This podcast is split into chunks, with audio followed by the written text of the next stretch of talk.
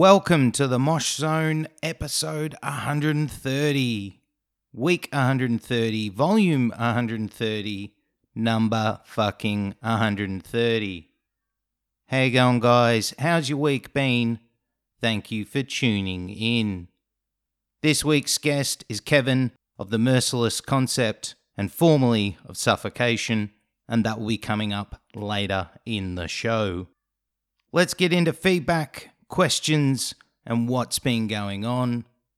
Quiet week this week, but we notice all the new listeners. Welcome to the Mosh Zone. Thank you for giving the show a go.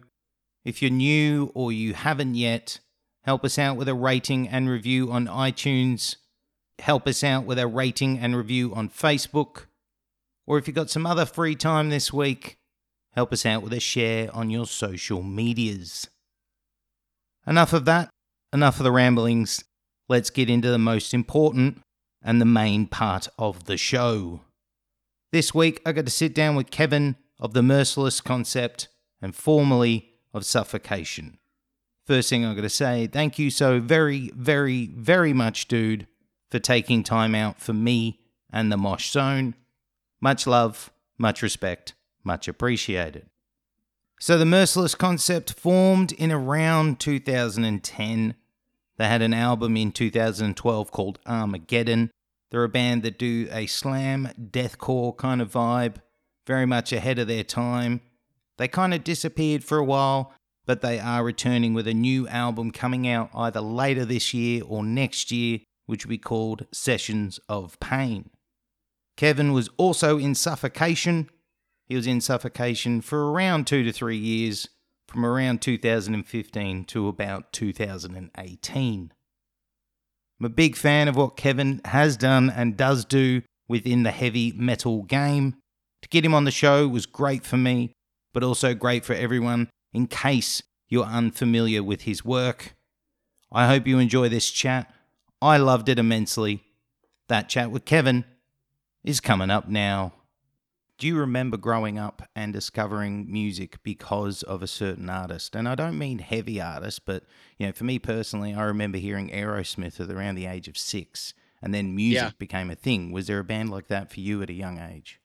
Absolutely, and I, it's it's funny. I I feel like I just had this conversation with someone a few days ago, and it's like fresh for me. So like I remember being in the backseat of my mother's Volvo, and my mom was never like a music buff, but she had like her three bands from her youth she'd just play on repeat. That was just always stuck in my head, just because I was in the car, and it was Meatloaf, Mhm. Black Sabbath, and uh, I'm trying to think what the third would be. For her, it was like Creed or something, you know, just radio music. Mhm. But like, I think for me, it was Meatloaf, and it was always something that stuck in my head.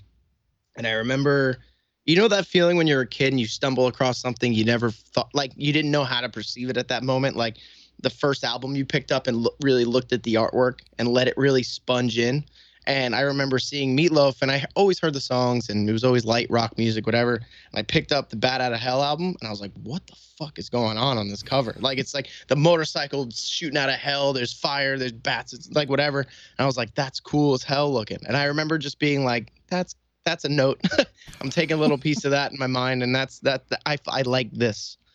Um, but yeah, I think that's one of the first ones I've ever picked up. But since there, I think it was really Black Sabbath was my first real introduction to like that kind of like spiral of finding out what I like and what's heavy and things. Other than that, it was like Will Smith's Millennium, and like, uh, dude, I, I remember I was just always drawn to music as a kid. Um, I I owned Lou Bega's Mambo Number Five on CD, Baha Man, Will Smith. I don't give a fuck, dude. It was it was good at the time, and like it's just funny. It's it's funny seeing how you grow, dude. Sum 41 CDs Mhm. when as a kid, I don't care. Anyone that's in their late 20s, going on 30s, they they everyone vibe with that shit. So Oh, All Killer No Filler was an absolute Ah. outstanding album, man. Yeah i remember I got it in my Christmas stocking. My mom never knew what to buy me as a kid. She knew I liked music. She- She'd see like, you know, Sam Goody was a CD store around the time, The Wiz or whatever, and she'd always just pick up like top albums or top whatever on the radio. Cause I would always watch like, uh, I don't know what channels you guys get out there on TV, but we had Fuse, we had uh, MTV Headbangers Ball, stuff Mhm. like that. and I'd always put in a VHS and just hit record on the songs I liked, and I would just while I'm cleaning my room, whatever, play the music videos on like loop on the on the VHS. So it was that was always my I love music. I just was absorbing a lot when I was a kid, and uh, my mom would always just pick up the top albums, and that was some of them. You know, whether it was it didn't matter if it was like funny like pop songs. I love hip hop stuff. I love all that stuff, and it just kind of was always stuck to me. So you mentioned, you know, you were drawn to music. Now, apart from mm. Meatloaf, as you said, which was the visual draw with the artwork, what was drawing you in, can you think or remember, to music as a thing? Because some people get fascinated and obsessed with music like yourself, and I know I was the same, but some people don't. So, what about it yeah. drew you in? Um, I think as a kid, it was one of those things where I would discover something and just like my mind blow part was just like, how did someone get into this? How did someone like find like the same question you're asking me is what I would try to imagine for the person CD I just bought. And it was kind of like how they do this every day. Like they are on stage, they get to scream at people and I paid for it.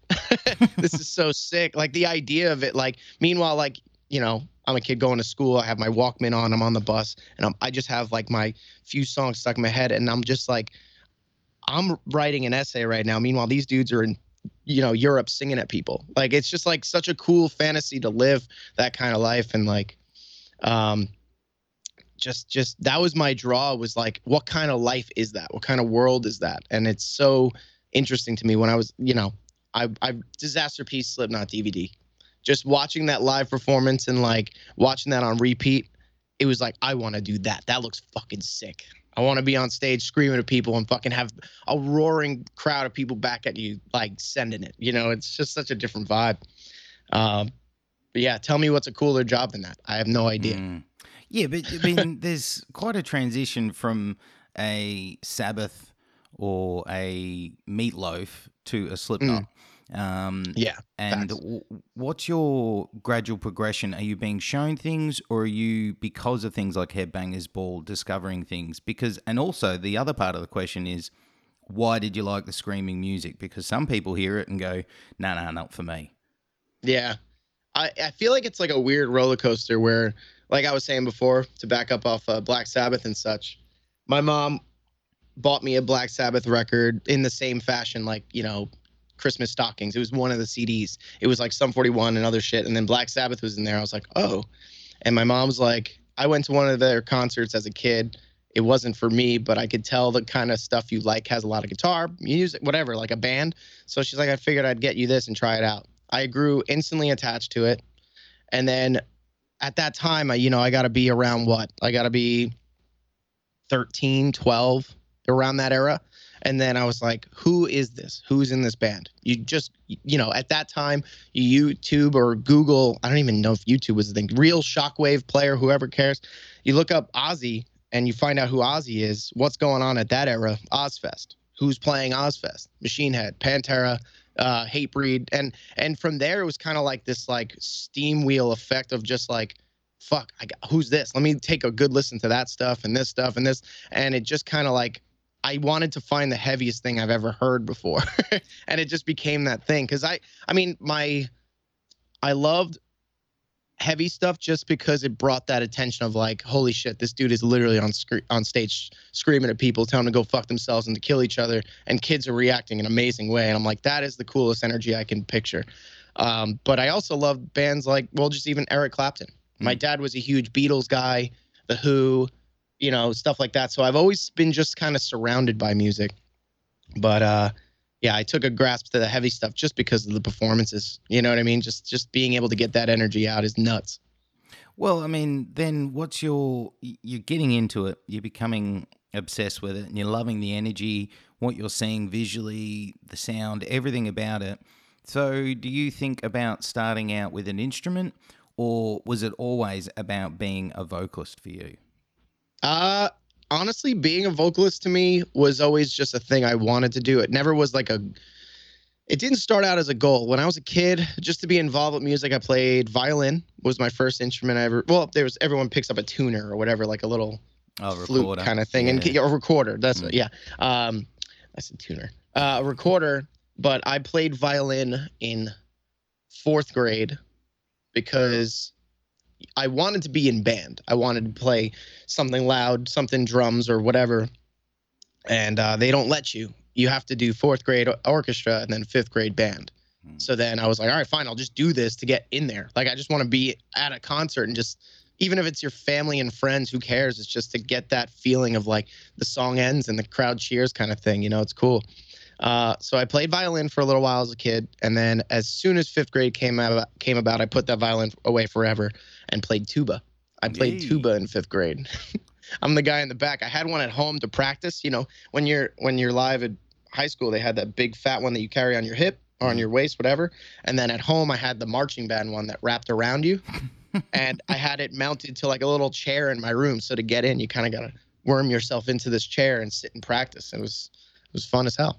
Fuck yeah, dude. I Yeah, was I was I was a trumpet one. That was my one. Okay. Yeah. I was- I wanted to do saxophone, but they told me I wasn't tall enough. Really? as a kid. Yeah, because the way like I don't know if it was just my band teacher being like, "No, I'm the next prodigy." Like I can't, I know I know who's gonna play saxophone kind of thing, but at the same time, like he wants you to hold it in a certain way, and we didn't have like kid size ones. You know, it was just like the thing went down past my knee, and I'm holding it all awkward, and he's like, "All right, you just go play tuba." but but even still, it was it was still fun. Like I still had fun with it, but you know, So then, you know, you you're tubering and you're doing band and stuff. So, um, when did you decide? No, that's not for me. The vocals is really what I need to hone in on because also Yeah. we're talking at a time when I don't think the YouTube really was a thing. So, when do you decide to do vocals, and then how do you start learning to do vocals? So it all started really with guitar because, like I said, up when I got that Eric Clapton record, my dad would like, you know, buy me Eric Clapton CDs, and and then I would kind of like, well, I like guitarists, but I like metal stuff, so I want to learn that kind of stuff. And I was, I never went, I never took professional lessons. I may have gone to like one or two little courses at like Guitar Center or something like that. Nothing for nothing real. But then um, I became obsessed with Pantera and then Dimebag, that whole thing. Um, and my father bought me a guitar on my 13th or 14th birthday. Hmm. Third, I think it was 13th. A nice little Aslan Dane jazz guitar. And with that, my uncle bought me a crate amplifier, like a little mini guy. And I discovered later that I can plug a microphone into it and it'll work just as good as a mini PA in my house. So I remember whenever, what was it? I was trying to like write my own song or cover a song or whatever I was trying to do. I would do it before my parents get home because I'd get home from the bus at around two o'clock from school, 1.30, 2 o'clock. My dad was a plumber. He'd get home at like 3.34. So then I had like this two, you know, hour and a half, two hours to myself. I was like, I'm gonna make the most amount of noise in this bitch. So I plugged in like on my computer or my boombox. I put in a CD and I just scream along to it as a kid, just like being that kid in my room. But like I, I loved it. It was just funny as hell. And there's, of course, there's that day my father walks in on me. He's like, "What the fuck are you doing in here? You know, what are you doing?" I was like, "Nothing. I'm just singing a song, whatever." Man. but I think for me, vocals really started after that because I was like, as a kid, you can hit higher notes without stressing yourself because you got naturally a higher voice. Mm. But like I was doing the screams and stuff, I was like, holy shit, I did it. Like I, I sounded just like that guy. Maybe I can like do this somewhere. And I remember in high school, uh, I started a band called Inertia, and it was me and a few other friends. Like I had one rock fan, like I shouldn't say that. He was more of like a metalhead strictly, but like I liked hardcore. I got involved into like the local scene just because kids near, in my high school went to shows. I started going to shows with them, and then I wanted more of like breakdown shit. I saw bands playing breakdowns, so I was like, I want that heavy shit. I want to see people going nuts. And I had one fan, one one guitarist that was a fan of strictly like Machine Head and like um, but their newer stuff. So Mhm. I love Machine Head. I love those dudes, but like I I I wanted like Davidian. You know, I Mhm. wanted that old heavy stuff. So, and my guitarist on the other side was he just picked up a guitar. He had long hair. And I was like, you should try this. You might like it. Uh, our bassist was a juggalo, and our drummer was just another kid hanging around that liked some of the shows and stuff.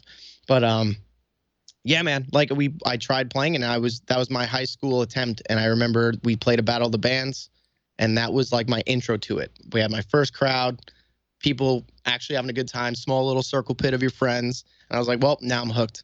That's it for me.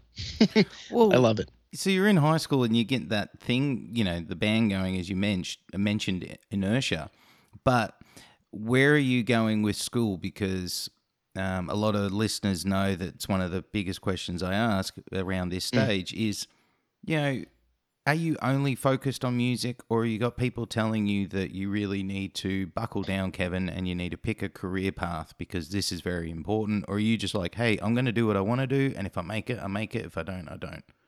that's kind of the struggle I'm living right now at almost 30.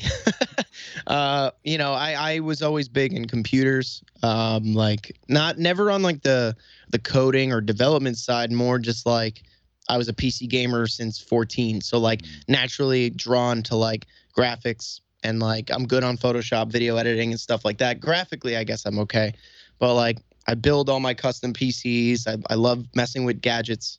Um, but I, I took computer arts classes in community college and I had a lot of family pressuring me kind of like to get it through. And of course, I'm distracted with other stuff. Like I'm still constantly thinking about band stuff. You know, I have projects in the works right now that like I'm prioritizing over just even mainly going to work right now, especially like I work just little small warehouse jobs while I'm in between tours or in between gigs. And like it's good just to have for that, but that's not my goal. It's not my career. That's not where I want to see myself. You know, I want to see myself on a bus somewhere or in, you know, a, in a, place of my own that I could afford off the bands that I'm cre- pushing and creating. Um, and it's like you like you said it like there's a dream or passion you have forward that's driving you more than school. Uh, I was never really a good a student. I was never good at taking tests because of the pressure of it. Um, but you give me a YouTube video, I'll watch it three times, I'll learn it. You know what I mean? So it's that's kind of like how I've learned most things in my life is stuff that I'm challenged with. You know, stuff computer wise, or if I really can't learn something, I'll just look it up there and get it going. But in school, it was never never good. Yeah, well, I can I can echo that. I was good at my computer classes. Like I Mm. passed like so short story. I had a computer class that was like uh, a four hour long course, Photoshop class. And one of the final projects was to take a letter, like, you know, say it was fucking, it, mine was, I think, M. And you had to take something that starts with an M and manipulate it to look like an M. So, say I took a Mac, like a Macintosh, hmm. and made the giant display into an M shaped display, and you make it look hyper realistic. So, I made that. I, I, I threw that together in like 40 minutes. He's like, all right, cool, pass the class. Have a nice summer. and everyone else is sitting there struggling. And it was just like every class for me was only about 40 minutes an hour because it was more like he'd give you a demonstration and say, all right, now apply that. You know, and I just did that and it was so much fun for me because I fuck with Photoshop at home for my bands. Um, you got to think MySpace era.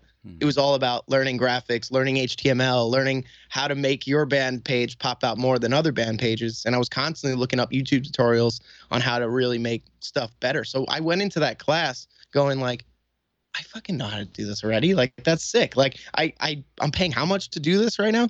So in my mind, it was just a piece of paper at the end of the road. But I know I can learn the stuff I need to. And now you see it, dude. There's so many companies hiring kids just off the experience. Like what was that one kid that like hacked Sony's Mm, infrastructure on their accounts, and now they just hired him. mhm. You Hmm. know, like he didn't. You know, he, he's smart. He didn't need all the other stuff. He just kind of did it. So it's tough. I don't know. I'm definitely I'm definitely driven towards the music stuff though, just because I know it's where my heart is. Well, I mean, it's also you know an important thing to end on that is that you know you only you only get one life, and you don't want to spend mm-hmm. it the whole time doing something you don't enjoy or you're going to regret. So you might as well. Yeah. You're going to struggle sometimes to focus on what you really love, especially if it's music, because you know, let's be honest, it doesn't really fucking pay. But Yeah. at the end of the day, when you hit sixty, you know you did and chased what you love. You rather Yeah. say as I long did as it, it. pays you, as long as it pays for you to get to the next show. Mm-hmm. That's really like Mhm. a lot of musicians will answer that. As long as it can pay for my habits, dude. Like, like just even my my experiences of just touring with Pyrexia, Suffo, and just seeing how they function. You know, there's bands that do it crazy. There, there's high end bands, of course. We can't say there isn't, but there's high income bands, and you see the way they function. Then there's bands like you know Suffo or Merciless or whoever like bands that can do it and get a nice chunk at the end, but also it keeps them going in between for the next tour. Mm. You know, it pays Mm. for their house, it pays for their apartment, but it it keeps them alive and also keeps their passion going. You Mm. know what I mean? That's that's really the goal in any band. And I think I think if you're in it for money, you're in the wrong place. But if you're in it and you love it and you get rewarded with money, that's double good on you. Yeah, it's a bonus. You know? Um, let's go back to you know you mentioned you had inertia going during high school, Mhm. and you also Yeah. mentioned earlier that you were starting to get out to local shows. Now, your local scene um, was it kind of thriving at the time? Were you seeing a lot of bands that were getting out and you know I don't like the term make it, but you know what I mean, like getting out and doing Sure. tours or weekenders. Yeah, I think I think I think Long Island. Uh, a lot of bands can attest to this. I think Long Island was a really cool spot for a lot of bands. Uh, we at the time we I'm th- I'm throwing this back now. 2006, 2004, like in that era of like growing up in those late, you know, t- 2005 and on, there was like a few different promoters in Long Island. There was a lot of different places to book shows through. There was a lot of big bands coming through in small places. Uh, like for instance, we had a place called Centereach VFW, which was right around the block from my old house. Um, in that building, I've seen like there's old videos of Hatebreed playing there to like 400 kids, but it's a veterans hall. You know what I mean? It's not like it's meant for anything crazy. Like it's like probably two old people that own it. They're like, yeah, come on, have your party. And then it's like Hatebreed and Agnostic Front is playing there. It's like, what the fuck is going on? And then uh, we, you know, Suicide Silence rolls through there, and um, at the time, bigger bands like you know, Remembering Never was a growing band at that time, or or you know, there's just so many shows. But like that venue alone has seen so much foot traffic of bands. Never mind all the other ones. You know, we had venues like Molly Blooms, and we had venues like uh, what's the other one? I'm, I'm I'm drawing a blank on names though. We have one venue that's had like six different names. Now it's called Amityville Music Hall. It used to be called Broadway, VP South, and uh, there's one other name I'm blanking on. But so many big bands. Like even to this day, uh, you have bands like Acacia Strain rolling up in a room that only fits like 80 or like 100. You know what I mean? Mm. It's like stupid that they're even there, but it's the fact that the bands love coming back because everyone is involved here. You know, it's it's a it it really was at one point a, a, a striving scene. Um, but right now, I feel like just all music's kind of weird, minus Mm. the pandemic. But I just feel like local scenes now are different. But at that time, I was going to a lot of hardcore shows where you know you had metal and hardcore fused together. Um, one of my favorite bands growing up was Full Blown Chaos, Ooh. and Mhm. yeah, and that was that was one of like my first live bands that I saw that were like, holy fuck, I need to do that. That's what I want to do. You know, like Ray Chaos, awesome friend of mine now. It's just so cool to look back and be like, dude, I saw you on MTV's Headbangers Ball when Jamey Jasta interviewed you, and that's what that whole circle there was like. I saw you on TV, I saw you live, I saw people get murdered at your shows. It was amazing. Like I want, I just swallowed that in. But uh, for those, yeah, I don't know. It's for old venues and shows. The scene was good then. It's just, you know, there's less growth in that matter now. Now it's all internet. Mm. Now it's hopefully your demo gets on some blog spot and everyone downloads it, and now you have some sort of Twitter hype, and then you go on tour with a bigger band, and now you're in that circle. It is. It feels. You know. It There's feels less. very weird. There's less hunting for music. It's more just, oh, I stumbled upon this. And it, I think it, it's also back then it was about, you know, the live performance. You know, you had to show that you could do it live, but not only do it live, but you were willing to grind it out. So, you know, Yeah. do a couple of shows in a row. Now, as you said, it is all about getting trended, um, Yeah. having having a lot of streams. I think it's unfortunately a sign of the times. I think the DIY and Yeah. hard work ethic isn't completely lost, but I think we're starting to lose it. Yeah, but it's also, but it's not always the band's fault though, because Mm. you, you know, I have friends that manage other bands, and like, what do they tell you? The first thing they look for: what's your streams? What's your Mhm. merch sales? What's your like? They want. No one's picking up the risk. Like some, uh, what was it? Frank Zappa said it once in an interview. He was talking about how record labels, when they first started, the guys who invested in it didn't know what they were investing in, Mm. which is why you have these awesome 60s and 70s musicians that were so out there and wild and your Bob Dylan's and yet like a, a record label's like sure, I see where this can go. Like, sure, just do your thing. And they threw money at them and they became giant successes. Now, what happened in those industries is that they're they're, they're little errand boys that went to go get them coffee in the offices. They saw all the things come in, all the artists come in, and they in their mind are like, I could do this better. And one day they get in the chair and now they have their own rules of like, no, no, no, we're gonna do it this way. I know how I can make it better. Think of that in in over 40, 50 years of the music industry. Now it's down to a crop. You Mhm. know, it's it's social media likes and analytics and all that stuff before you even you can even talk to a label. You Mhm. can't put down a good track and just be like, "Do you have faith in this?" It's Mm. more about where are you now? What's your Instagram interactions looking like? It's it's it's hard for the music industry for that reason, as well as you know you got companies like Spotify telling you to write more music because you're not making enough. It's crazy. It's Yeah. fucking ridiculous. That's a fucking that's a podcast unto itself. That fucking Yeah. recent uh, bit of news that that came out. That's fucking Yeah, that what was that last week or so? Yeah, La- last two weeks week. ago. Mm, mm. Yeah, he's like, you can't make it only putting out one album a year. It's like, fuck you.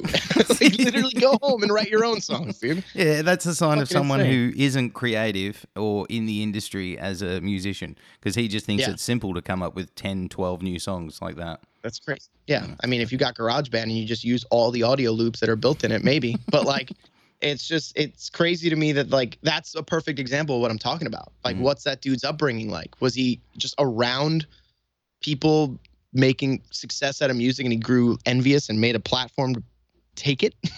like, I don't know. I, I I don't know much about the guy, so I won't go down that road. But just that just that last statement alone is insane. Oh, yeah. It is. It is.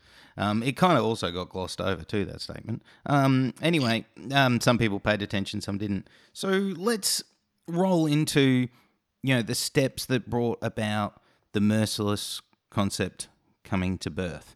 So you mentioned you had a high school band that did Battle of the Bands.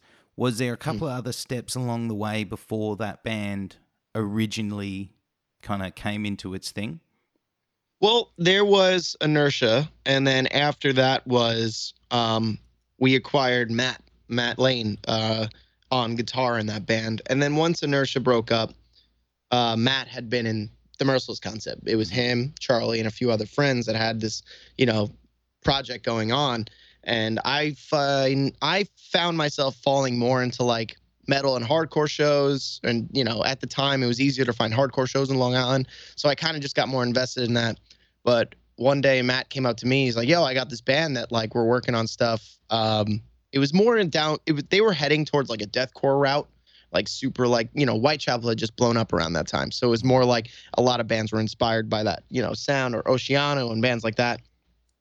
And I remember I at that time had more of a hardcore mindset and taking that like deathcore, but mixing it with more of like a raw New York sound was a cool idea for me. So when Matt asked, asked me to join the band, I was like, sure, let's give this a shot. And we kind of like sat in a room and I just let them play. And I was like, I think it would be cool if you did that. And they heard it and they were like, oh shit, that's that is different. That's cool. Let's make that our thing.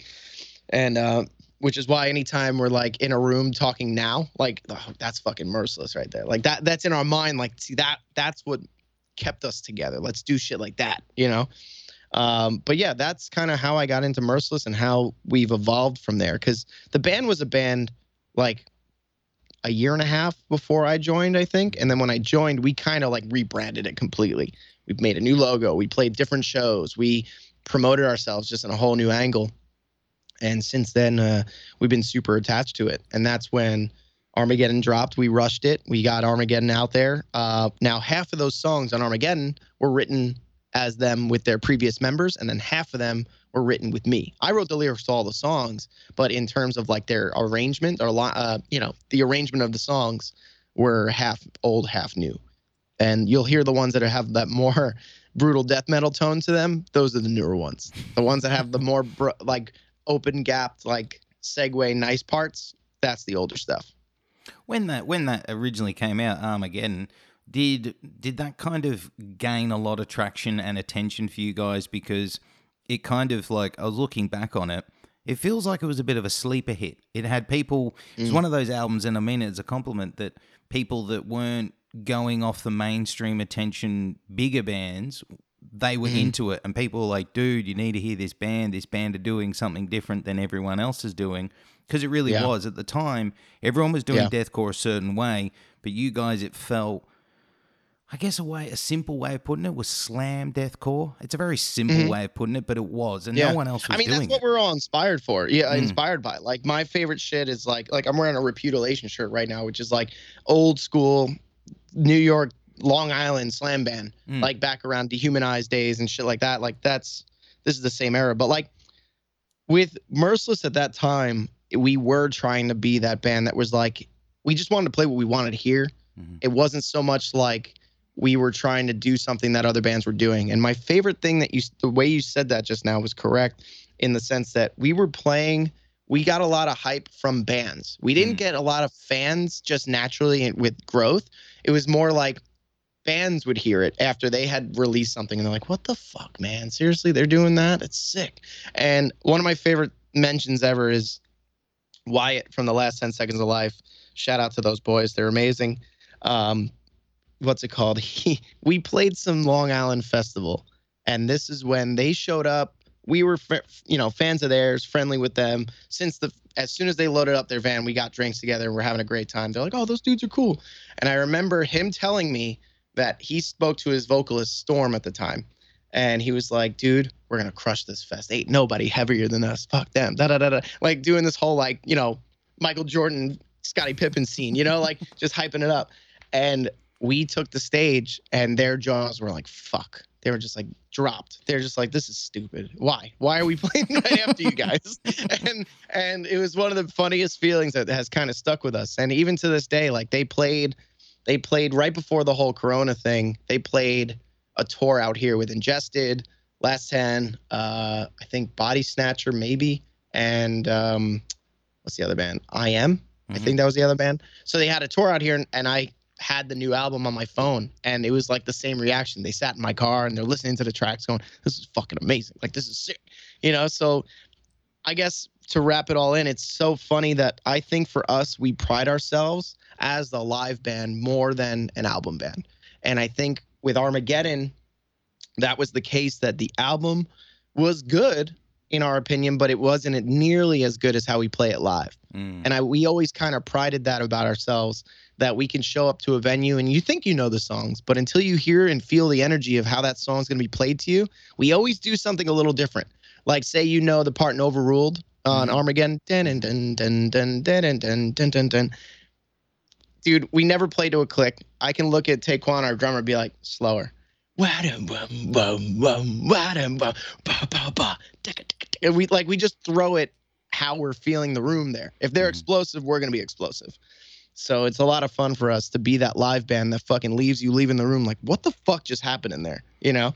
Well, you So, I definitely, mean- you definitely were a live band. You know, I was looking back at posters of or gig flyers that you guys Sure. did, and you really did have quite a bit of momentum. You know, playing a lot of shows here and there, and then it looked like you know things just a couple of years later started to really slow down a bit. You know, I know some Mhm. guys were off doing other stuff, um, but it suddenly started slowing down and losing a lot of momentum. Was this an unfortunate natural thing of the time, or was it that you guys maybe were just losing a bit of passion with the band at the time? It was a kind of a mixture of things. It was like um, after 2012, we put out that demo. Uh, we had a band. We had our band at the time was Zach Austin on drums. He's doing a lot of solo stuff on Instagram right now. Uh, we had John Mackey on bass, which is in a band called Vatican now. Mhm. Uh, but these kids, we we were all just kids in 2012, just kind of riding the lightning of what was coming our way. Like in like you were saying, we had some really sick strides, dude. We played. Uh, it wasn't a big deal for us, but it was. Like uh, we played direct support to Fetus a few Mhm. times. Like we, they, you know, we became friendly with Dying Fetus in the sense of like if there was a show nearby, they wait, they would, you know, wear our shirt and throw our name in the hat to play that show. So I was like, all right, fuck yeah, let's do it. And like, um, part of that was when Dying Fetus, Hatebreed. I actually have the flyer somewhere.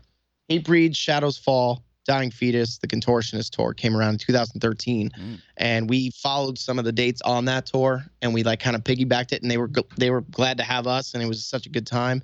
um, what other shows? We played Rivers of Nihil opening shows, and we just were really making good connections. And I think what happened is after Zach moved to Florida, our drummer, he was just kind of like, I got to get away from whatever it was, his family or whatever. He was just like, I want to start over. Him and his girl moved down to Florida. Same thing with our bassist. He said he had to go to school or something. He just got up and left. So then it was just me and Charlie in a room and Matt. And, you know, Matt, we go back and forth with. We make jokes at him that we've had to kick him out of the band three times and he always comes back.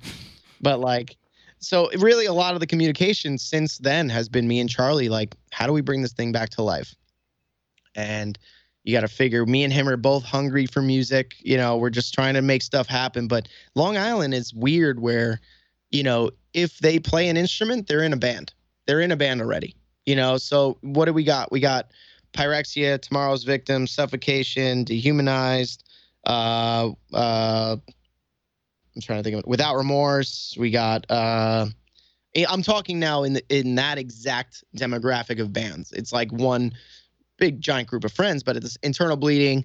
Um, they're all sharing half the members. Mm. So without remorse, or I'm even gonna go old school, like bands like Revenants, Partisan Turbine, uh, they became bands called Mother Brain. Mm-hmm. Revenants and Partisan Turbine made a three-piece grindcore band where it was Joe, the singer of Revenants, and uh, I forget his name. I'm so bad at names. Guitarist was from Revenants, played, and then uh, the drummer Matt Cuddy, Matt Cutie, Matt Cuddy, played in from Partisan Turbine to Mother Brain. But they also shared when Internal Bleeding got Joe, the singer, and then they got Chris McCarthy with uh, Without Remorse as guitarist. Like everyone's just like this web of musicians. They're already in two bands, mostly everybody. So then we were looking at that with me and Charlie, where we're like, "Fuck, we want to play music, but no one is willing to leave their group to come to ours." Hmm. You know what I mean? The other groups are already more established. So like we got we we were paying for like a small practice studio uh, called Full Force, and that's owned by Joe Cincotta, which he put out. You know, he records and tracks bands. He does live sound for Body Count, Obituary, Suffocation, and he put and he recorded Blood Oath and self-titled right out of that studio. So it's like for us, it's the it, it was like that Long Island death metal mecca. Like that's where we were. Like in the room next to us is a band Psycho Enhancer, and then Without Remorse was in the next room. Internal Bleeding was in another room, and then Pyrexia was in another. And that's how it we got in that like tight knit conversation of, you know, people knew we were free agents essentially. So Pyrexia asked Charlie to play guitar for them, and I would just happen to be in the room, and Sean Kennedy, their bassist, was just kind of like, I think they're talking about getting rid of the vocalist, so maybe we can get you in there too. so, dude, it literally worked out that way that me and Charlie joined Pyrexia in 2013 and learned it for 2014's Carnival of Death. We played with Jungle Rot, Suffo, Cataclysm, Internal Bleeding, and I'm trying to think if there was another band. I think that was it though. Um, but yeah, like that's how we started diving in, and that's kind of why Merciless just kind of got lost in the dust hmm. because it was just kind of we lost members we were losing our momentum in that sense. No one wanted to join the band. We were talking with um oh my god, I'm so bad with names. I should be ready for this. But um the first drummer of Rivers of Nihil, he wanted to come play for drum drums for us, but he left Rivers because he didn't want to tour.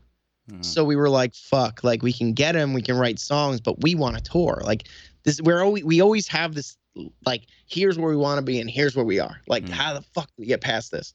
Um so yeah, we joined Pyrexia and we got our like feet wet in the touring world. And then we grew a liking to the Suffo boys and Suffo grew a liking to us and we just hung out that whole time. And that's kind of how that whole conversation skewed. But yeah, yeah man, but I'm just happy to have Merciless going again. Well, Suffo clearly, you know, liked something in you because it was around late 15, early 16, I think. Somewhere in that ballpark of 15, 16. Mm-hmm. You come in and initially was the conversation that you were just going to be a fill in for a live setting? So it really was me replacing Frank. Mm-hmm. More for the fact that Frank has been it's so funny to see it from the inside, but like Frank has been in retirement for over 10 years. Mm-hmm. Like like like he's been trying because he's been work he works, he's he's got his life set up. He's now I don't I don't I'm trying to think how old he is. I think he's 51, 52. He's in the 50s. And he's like, I'm not touring anymore, man. Fuck that. like he's done his time, dude. He's he, he loved everything he did. He loves the he loves being Frank. He's fucking out there doing this all the time. But he it's so crazy that you think the fan base would understand that they're like, if it ain't Frank, it's not Suffo. It's like, bro, Mm. he's been telling you guys he doesn't want to tour anymore for over.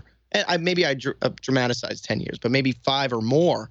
You know, and now actually from now it's probably been ten because what was it? I was in the band three, four years ago now. Hmm. But um, yeah, no, it's crazy to see people just not understanding where like what the band has been. You know, Mike Smith hasn't been in the band forever. Uh, Frank hasn't been in the band for a while. Guy hasn't been in the band for a while. Uh, you know, and it's just been Derek and Hobbs were me and Charlie of Merciless. They're just trying to keep the fucking wheel going, and they're doing what they can to make it a, keep it alive. So when I got into the band, it was an interesting scenario where they had just gotten Ricky, and this was for the Carnival of Death tour. That was Ricky's first tour, drums and Disgorge, and now he's currently singing in the band now. But it was one of those things where he joined the band, and I was just kind of on tour on Carnival of Death for um, Pyrexia, and we had fun just hanging out. And it was one of those things. I think something happened where Ricky and Hobbs had a falling out, and I was their first phone call. Hmm. It was just like, boom, you're here. What's up? Like, let's try this out. Uh, because me and Charlie already had tight chemistry. We already worked together in so many other bands, and the other guys know I can hang with them, so it was fine. And I got the call, and I was just like, "Fuck yeah, let's do it." I have nothing to lose right now. With and Pyrexia, I should say, we were in Pyrexia for just that tour because there was like small internal business struggles with us where all of us left like the same day. And mind you, in that band was Doug Bohn on on drums from Pierced from Within. So you see how the sharing Mhm. continues Mhm. and you know, and it's just so yeah. So with uh, Suffo, I got asked to be in the band, and it was more. I joined at such a weird time that they already had their Nuclear Blast terms written. So like they were willing to do another album. It was going to be Frank's last album. Uh, I didn't get like a royalties of it because I didn't write the lyrics on the song. I didn't. I did. I performed on it, but as a guest vocalist, and that was kind of like their plan to say, you know, look, if things continue, you are mapped on a Suffo album, so that way the next one's not so weird because we already have you on one. You know, so it's like, uh, and it, that was the funniest thing too is that half the fans couldn't even tell it was someone else. That's where the compliments started. That's where everyone was like, "Holy fuck, this is really sick, Frank! You sound so good there." And Frank would just say, "Hey, that's not me. That's that's Kevin." Fuck. you know, and, and it was a really cool feeling, and things were moving, and uh, I think Decibel even did a huge like mid magazine spread interview with Frank about how we kind of got to terms and how we got involved with each other, and it's a good it was a good stride. Um, but yeah, I was with them for from 2017. No, I'm sorry. Yeah, it was like 15. It was after Carnival of Death, so it was like 15 to 17 Mhm. and then uh, we did a few tours and it was just more like we had difference in opinions difference in like living growth style like just little things so i, I decided to step out but because i stepped out soon people looked at it like i was a fill-in and it, it Ah, kind of went yeah. down in history as that Mhm. uh, but it was a plan that i was going to be there for the hall and being that i left they got ricky back just they they sorted out whatever drama they had and they've been just rocking since um yeah. Did you, you know, I think some listeners mightn't fully understand the level of, you know, when I say a pioneer in the game, that suffocation really is. and to me they're top four like everyone has their own top four but they're They- in mine They are like elite level, you know, um, god tier in this in this style in the game. When you Mhm. initially came in, you know, you said you had nothing to lose, but was there any sense of pressure, nervousness? Um, because clearly you handled your shit. You handled your shit. Yeah. Well, very little. Uh, I was more pride filled hmm because the it, it, it was just like you know the universe throws you a ball from time to time. It it throws you a slow one, and you just have to fucking hit it. You know, and I think that was my moment with that where, with with me doing Suffo, my first tour was with Morbid Angel, with Suffo with Mhm. Suffocate. It was Morbid Angel, Suffocation, Revocation, Withered, and I there might be one other band on that. Hold on one sec. Let me actually check this. I got my whole resume right here. I think, it- uh, yeah, it was just us four. Mm-hmm. Morbid Angel, Revocation, Withered, Suffo. Yeah. Uh, so that tour, I remember being told like, "Hey, the first tour we're gonna do is gonna be a cool one back," and I'm thinking like, "Yeah, we'll ease into it. It'll be sick." And dude, when I saw the flyer, I sh- half shit myself. I was like, "No fucking way, are we doing this right now?" You know, like now we're talking big four. That's two of us on one tour, and that was eye opening for me alone for the fact that when we did that tour, I went in with low expectation because I was like, fuck, they're gonna look at us like all the new guys. Because we had just gotten Eric. Mhm. Eric, I think that was his I think that was his second tour with us. Cause I because Kevin Talley did Summer Slaughter. I think Eric oh no, that might have I could be wrong. That might have been his first, or Summer Slaughter was his first. I don't remember. But first or second tour. And then Charlie has been in the game with them for maybe just under a year. I know he did Soulfly tours with them and a few others. But with Morbid Angel, we, that was a whole new game for me mentally. But when we we started the tour, I think in Florida, where we were like, "Holy shit, we're in their stomping grounds!" Like, actually, where is it? It's right in front of me. I should stop guessing.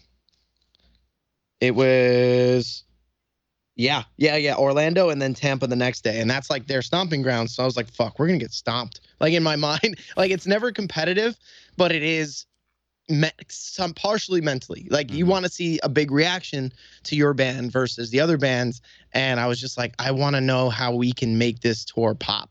So I played it, and we it was intense, but it was crazy to see in their hometown us get a bigger reaction than them. And to me, that blew me away. I was like, oh, fuck, we're in this now. Now it's go time. And every night on that tour was just a fun time between both bands. We had, you know, Trey from Morbid Angel would play with bags of trash on his stage because he wanted death metal to be grimy.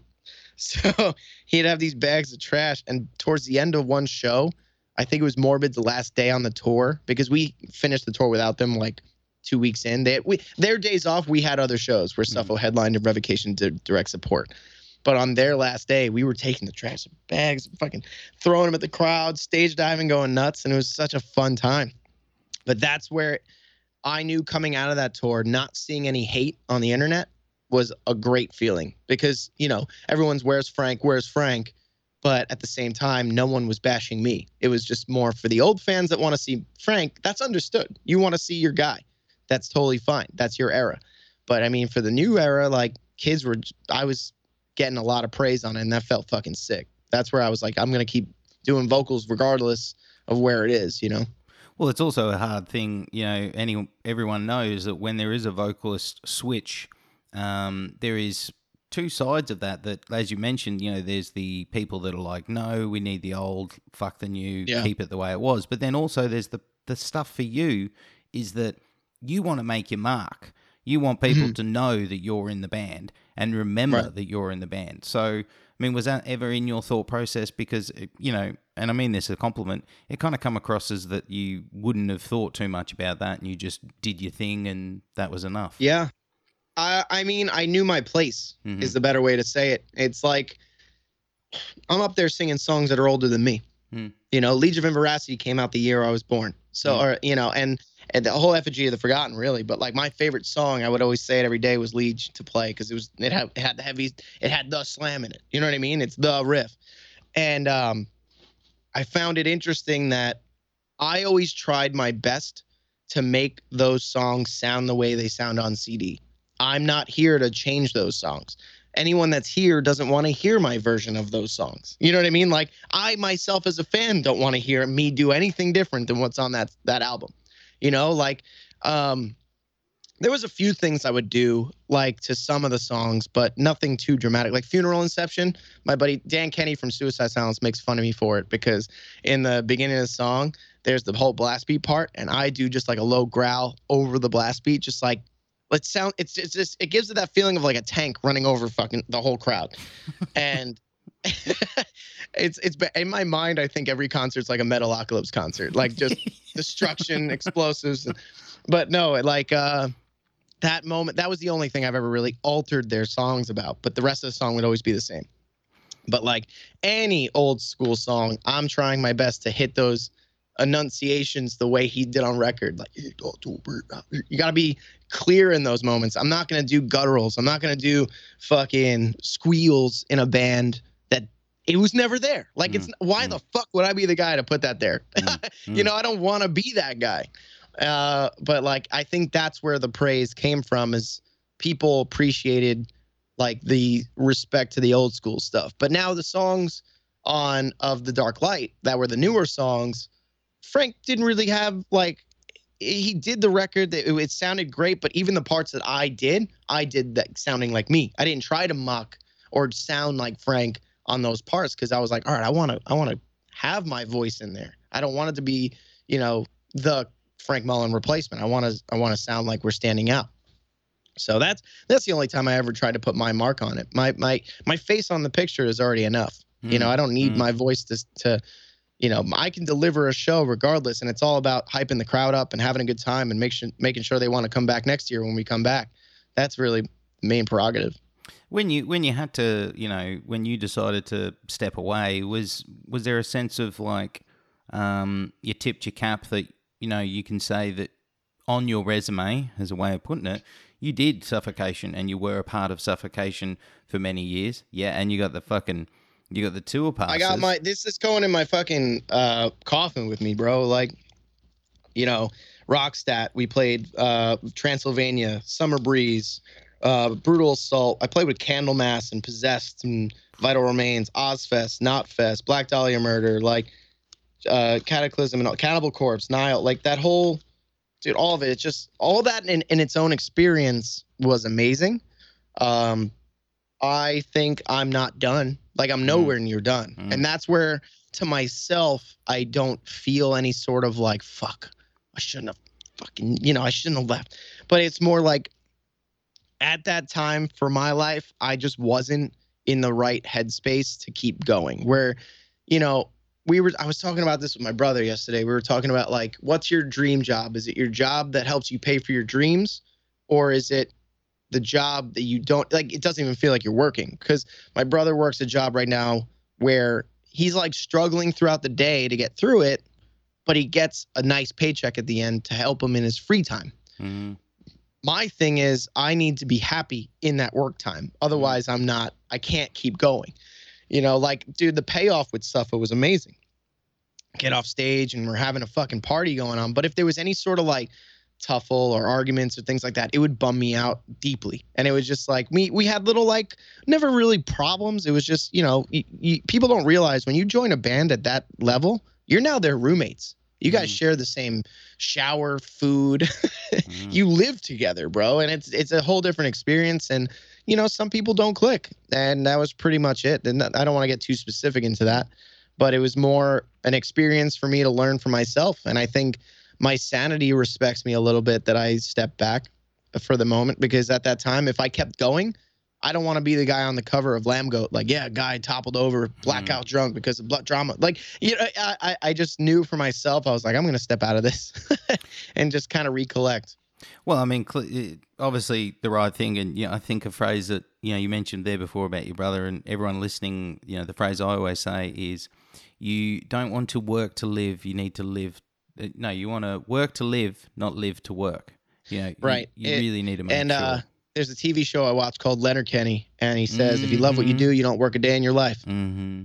Mm-hmm. That's the one for me. And I think it's like, dude, if I can clock in, and clocking in means I just walked onto a stage with thousands of kids, and clocking out means I get to go party with those kids. That's it. Yeah, like that. Yeah. That's the job. You know. So you it's know, a good time. You you also mentioned you know no regrets and what a great time it was, and obviously when you left, there was clearly no diminish in your passion and your want because around this time, or maybe just before, Merciless started picking up gears again. Um, 2017, mm-hmm. it started doing shows, little shows here and there. You know, not much, but little shows here and there. Um, was it a case of let's give this another crack at that stage? Like, what was the thought process? Because you're saying the comeback. Well, when you started a comeback, yes, because I also noticed something interesting was you guys posted around 2017 that you had an album done, mm-hmm. and then we never yeah. saw that. So this is where it gets interesting. This is Mm. where it gets interesting. The album we're slowly releasing now is that album. okay, nice. and and with that album was a lot of interesting stuff because this was the time I was thinking about leaving Suffo. And now mm-hmm. me and Charlie were like, hey, while we're home from tour, let's work on Merciless. And something happened where, you know, I would get in conversation with Charlie debating if I should leave or not and this and that. But it was after we played a show.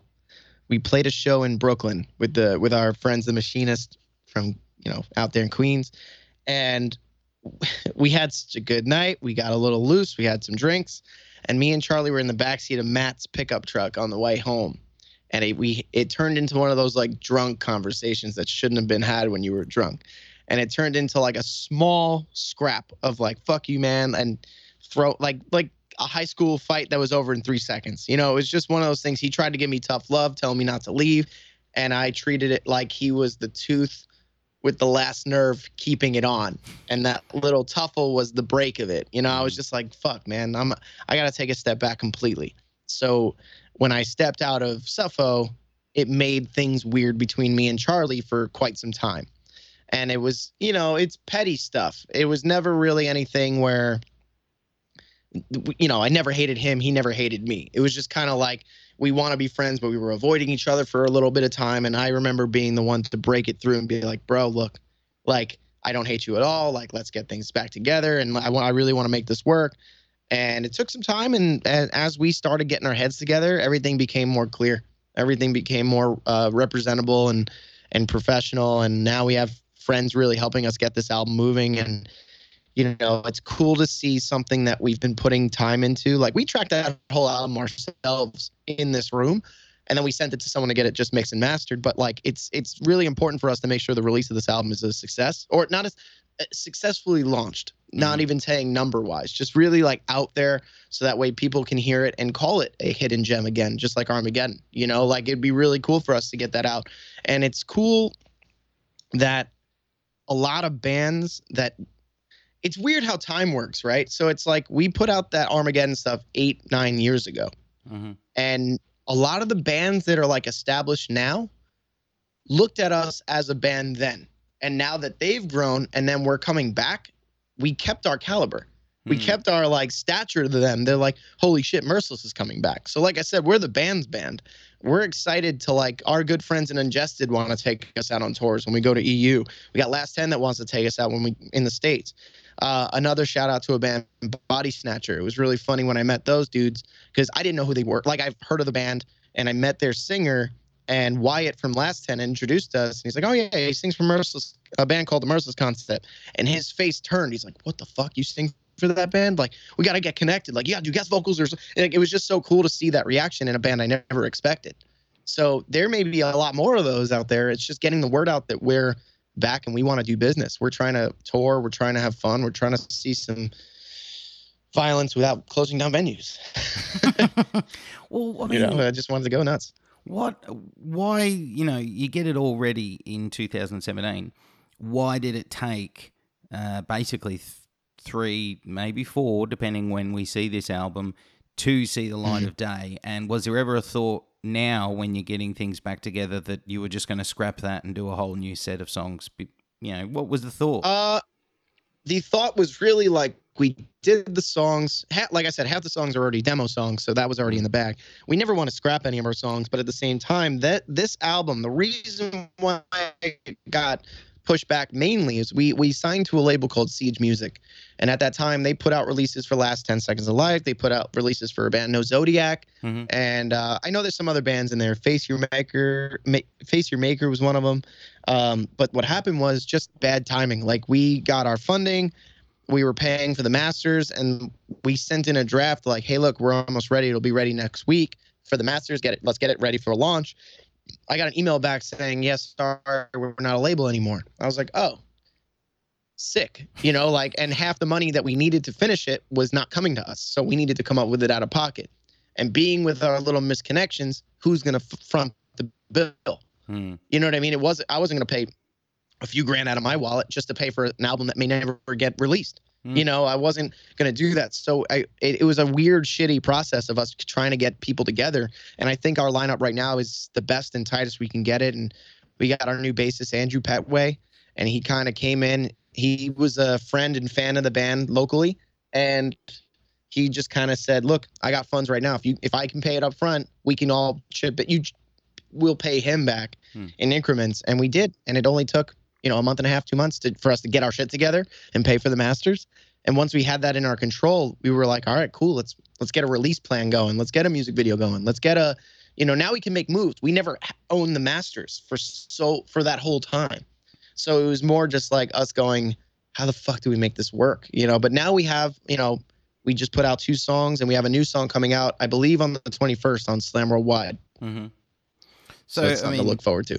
I mean, it's got to be also an interesting thing for you now because you compare the industry now with releasing music, and like we spoke about before, you know, the the trending and the buzzing and all this, you know, you know, hashtags and stuff like this.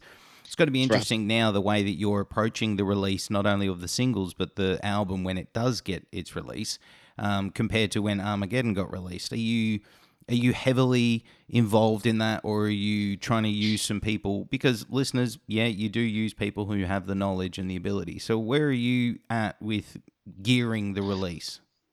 Well, right now we have um, we have labels that are interested. We have Mhm. a few labels that are interested, but it's more making sure that everything's going to come out correct. Mhm. You know what I mean? Like Mm. you can say yes to any small label, and then what? Your album's going to sit on their Bandcamp or Big Cartel for, you know, the the next three years.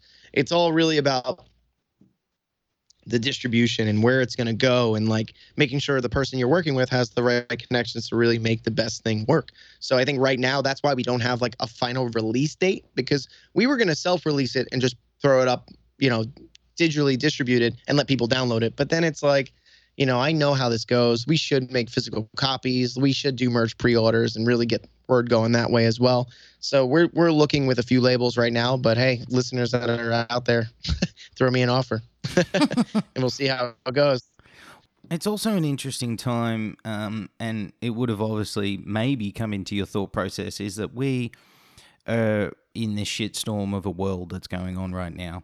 And a lot of bands are rethinking their releases. Some bands are saying, look, we're not going to release at the moment because we can't tour on the back of it. You know, we can't Right. spread the word. So, was there ever a thought in your head that, look, maybe we should just wait to release it because of what's going on in the world? Or you were like, actually, now's a good time because people might consume it? I thought that. I thought that was the best option that we should get music out because number one, these songs have been written for fucking years. You hmm. know what I mean? In my hmm. mind, I'm sick of them. Like I I I love them, but it's like I've heard them so much that I think for us to be strong as a band, we should be getting this music out and that we should be working on new shit. Like we should get in a room and just jam and get some ideas going cuz like we have so many good ideas of really getting new like we have riffs. I have personally alone 10 to 15 different demo tracks just sitting on my computer. That may not be like perfectly scoped yet but when i give it to the rest of the band they're all going to put their shape on it. They're all Mm. going to make it look some or sound something sicker way sicker than i thought. And it's like what better way to get the word out right now when everyone's looking at their phones everyone's looking at their computers looking for some sort of release? And we put out that music video and it felt so good to see people like reawoke in that feeling of holy fuck merciless is a band again. That's a good feeling. And i just want to keep up with that content and keep delivering to people. You know we have the new singles coming out. People are getting really good response. Decibel just put out an article for us uh, for that last release. Mm, ruin. and Yeah. uh yeah that was a fun song for us especially having frank on the track Mhm, you know? Mhm. it's just it's things are aligning in a way that it, the good things are coming. And uh, we have another single coming out. And then um once the release is out in my mind i'm like we should be ready to just drop this and just go write more songs. I don't know why we're gonna sit here and struggle and wait to put out old songs and then put backlog us more time to really sit and write with each other. You know it's a different it's a it's an interesting thought especially no one's been dealt no one's dealt with this pandemic the way musicians have. Mm. and no one's prepared for it. So no one really knows the right answer. But it's funny like i was on a phone call the other night with said label and they were they were kind of giving us their opinion of like yeah i i can't tell you everything's going to be perfect right now because you can't go out and tour and sell this album and really promote it. But at the same time you know these this industry is still open. People are still making money from it. P, you know pr is still a thing. Spotify is still a thing. itunes is still a thing. You know merch is still moving regardless. People are hungrier now than ever. So like i know i'm getting like you know uh house what do they call it? Fucking i'm, I'm losing my Cabin whole brain fever. right now. I'm trapped inside Mm. uh you know Cabin and fever. I, yeah. cabin fever thank you. Mm. i was i almost said cape fever. I'm like what the hell's going on?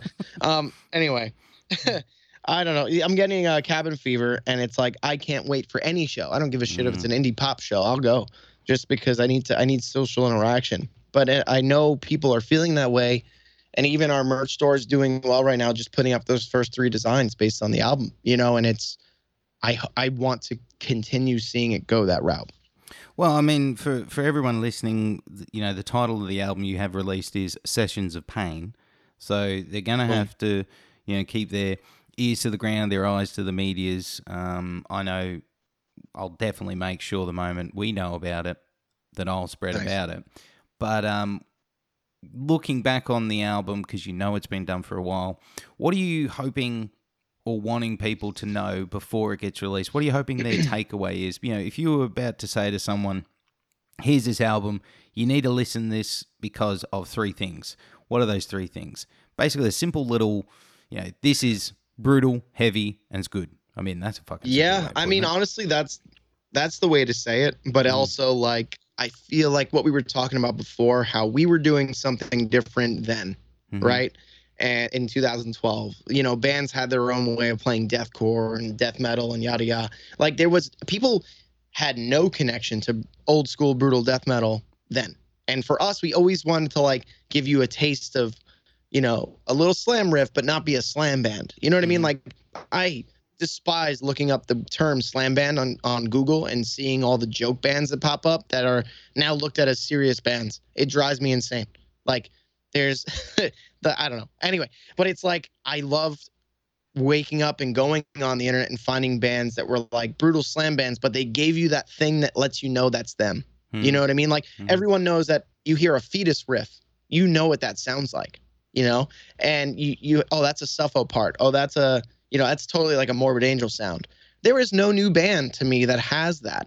Everything is kind of like washed together in this same, you know, copy paste culture of bands where like 90% of the bands on there have fake drums. 90% of the bands have their vocals faded or affected or something. And everything is like going through a guitar plugin or not saying Kempers are bad, like the Kemper amplifiers, but it's like 90% of the shit is not even happening. You know Mm. what I mean? It's more, and then when I, on my Twitch stream, I'll always talk about, but kids will recommend me bands through the chat. And I'm known to be a little like, I'm not going to sugarcoat it and say a band's cool because Mhm. we've played them before. Like, I just, I like showing a band and being like, all right, now let's see if they pass the live test. And I'll pull up a YouTube video of the same song and see how it sounds. Nine times out of 10, I'm very disappointed. Mhm. You know what I mean? Like, you know, when you got backing guitar tracks and you got two guitarists on stage and there's a solo being played by no one. You know, it's like you have the solo playing through the fucking PA and two dudes are going bum bum bum bum bum bum. It's like, dude, figure it out, man. like, play the fucking solo or don't put it in. It drives me insane. And I don't know. That's just that's just a new wave shit. But for me, I think Merciless is gonna provide you a raw fucking sound that you may have been missing, you may have never heard, and it's just gonna be raw live energy. And I, that's why I give it. I, I tip my hat to the hardcore community. You got bands like Vein, Sanction that are just like straightforward pissed off. And you know what you're getting into as soon as you, you hear their feedback when they first start plugging in their shit. You know, it's like you you you you are about to embrace something, you know, and I want that to be brought to the death metal community by us. And I think we definitely have that. Sitting and hibernating for eight years, you know, now we're ready to really let the fuck out, you know? And it's gonna be something fun. Dude, I mean, I just, you know, my love for Armageddon um, is out out of this world. So I mean, I'm just based off It's really cool to hear. We don't get a lot of that. You know, it's like we get a lot of. Well, of course, no one's really talking about it right now, but it's we get people that I see the listens on it and stuff. But like you said, it's such a small knit, under the radar album. You know, it was only released on like European distributors' websites. Like it was on like European beatdown sites, and uh, for Fight for the Cause is uh, I think they had a big cartel at the time, and that was it. We didn't really weren't in stores or nothing. Well, I mean, I I knew, you know, um, big love and shout out to my boys from England in Malevolence, and you know, I Mm, went, Those are the homies. yeah, I mean, Alex, my boy, um, I knew it had more than just, you know, I'm a stupid little music nerd, so I knew it had more than my spread when I saw them boys getting into it. You know, a couple of years ago, and they were spreading about it, and I was like, "See, I know people like this." You know, I, you know, so the new stuff, ruin and suffering humanity, are just. I mean, you know, I know one of those is really old. Every song is adrenaline filled. Mm, There's never a song that we're writing that's like passive. Hmm. You know, like every song, like you know, our, we have a formula in our heads, and that's what we call it merciless. Like, yeah, that is what we would do. Um, but like, it's very, yeah, like driving force. You know, we don't want to have like a boring song. We don't want to have filler tracks. Like, there's gonna be every one of our songs we can you know, put up on a board and throw a dart at it blind and say, yep, that'll be our single. And we'll be just as happy with it because we're not putting half-assed energy into any song. mm. Want it to be fucking intense. And that, and I think that's something Malevolence does well also. Every Mm. song of theirs, you, there's Mm. no filler tracks on their shit. No. They're, they're sweating on every song they play. Well, I'm stoked for it, man, and um, I can't wait to finally see a release date. Um, as we Mhm. said, guys, seasons of pain. Um, hopefully soon, rather Session. than later. Sessions, sorry. Yeah. sessions. Okay. you're good. Um, you're good. um, so I'm I'm stoked. Um, now, Kevin, what we're going to do? We're going to wrap things up in a sexy manner, in a silly manner. Nice. Um, Nice. everyone gets this. Now, it's called pick your poison. Now, Here we go. what we do is I give you two options. You pick your favorite of the two. You don't need to justify your answer, but if you're worried that someone's going to call you out for your answer, go for it. Okay? Okay. So, pizza or burger?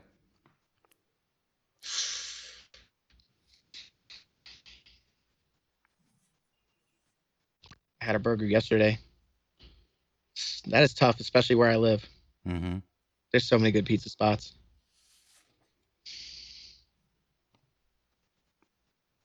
That actually might take a second. Fuck. I think we might have just. Can I piggyback it. this off you? No, Can I piggyback no, this off you? no. It's all you. It's all me. I think we might have just just gonna- broken you on the first one. It's some people break, like we do. We break people with this. Well, I mean, to me, like I'm like I went through eras of my life as such like a real beer and burger connoisseur, hmm and like that's why on tour with Suffo, they would they would call me out to lunch Muller because, say, just after we finished load in, right? We finished sound check, load in, and now we got five hours to kill. I'm gone. I'm at the fucking barbecue joint up the road. I did all my research. I'm like, this place has this on draft. They have this type type of, you know, burger, uh, you know, all the shit, dude. Brisket. Let's go. Um, I might have to go with. I might have to go with burger. okay, okay. I might have to go with burger. I do a little medium rare, blue cheese, crumble, tomato, little mayo on the bun, medium rare. That's it. Salt and pepper. That's all you need. I can't guarantee they're going to get easier, but you know. um, Here we go. Ribs or brisket? Brisket. Easy. That was easy. Risotto. Yeah. Or pasta. Risotto. Okay. Is that like a type of? Pa- I'm, I feel like I'm just blanking on the word. Risotto is um, it's the rice pasta dish that is you know like you cook it down with the broth. And the other option was what? pasta. Pasta. Easy. Okay. Anything with rice in it can go. It's it's except burrito bowls. Ooh. Okay. Chicken or beef? beef. I'm going through a thing with chicken right now where I think I'm partially allergic, but I don't know how true that is. It's just like I get these crazy stomach cramps. Eh, Like I love wings. Like I have a spot near me. Shout out to Dirty Burger. Uh, the dude is on like um, all the different cooking network shows. He's on Beat Bobby Flay and all that stuff. Mm. And he like has all these awards. So he has this spot right here, and it's in a shop, small little shopping mall. and their wings come. I'm not even fucking with you. Like a like you know the small part, the wing and the leg part. The wing part is this fucking big and this wide, so you get a little crack, pull the whole thing off the bone. It's amazing. Um, but I just get these wicked stomach cramps, and I don't know if it's like there's people that say like anything with a chicken enzyme you can be allergic to, if if you're having that sort of symptom, which I found weird. But the more I looked into it, it could be a thing. Mm. But beef, I like beef, roast beef, burgers, you know, any sort of steak. That you got way more variables with that. What about a soft taco or a crunchy taco? I can give you a hybrid answer. I usually, I get a cheesy gordita crunch from Taco Bell every time. It's a soft taco, that's soft taco wrapped around a crunchy taco with cheese glued them together. But if I really had to pick one, probably soft taco, just for the the lack of mess. Nothing's worse than when you pick up a crunchy taco and the whole bottom cracks and everything falls, out. hmm It's a mess. It's a Um, goddamn mess. What about smooth peanut butter or crunchy peanut butter? Allergic to both. Way that simple. Simple. Yeah. Okay. Super simple. What about coffee or tea? That is another tough one. Uh, on tour, you will only see me drinking tea or whiskey, but um, or, beer. Uh, I like to drink coffee, but I can't drink too much of it. Tea, I can drink a whole shitload of, and you can put a lot of honey and flavors in tea. I like the Mhm. black raspberry teas. That's so fucking tough. Why do you do this to people? For this Uh, for this exact moment. yeah, yeah, yeah, yeah. Uh, I would say, fuck. I love like uh, shout out to Malacca Coffee. Nick Marrero made his own. He, he tour manages for Black Dahlia and Testament. He made his own coffee brand. If there's any, he's gonna watch this and love this. But hold on.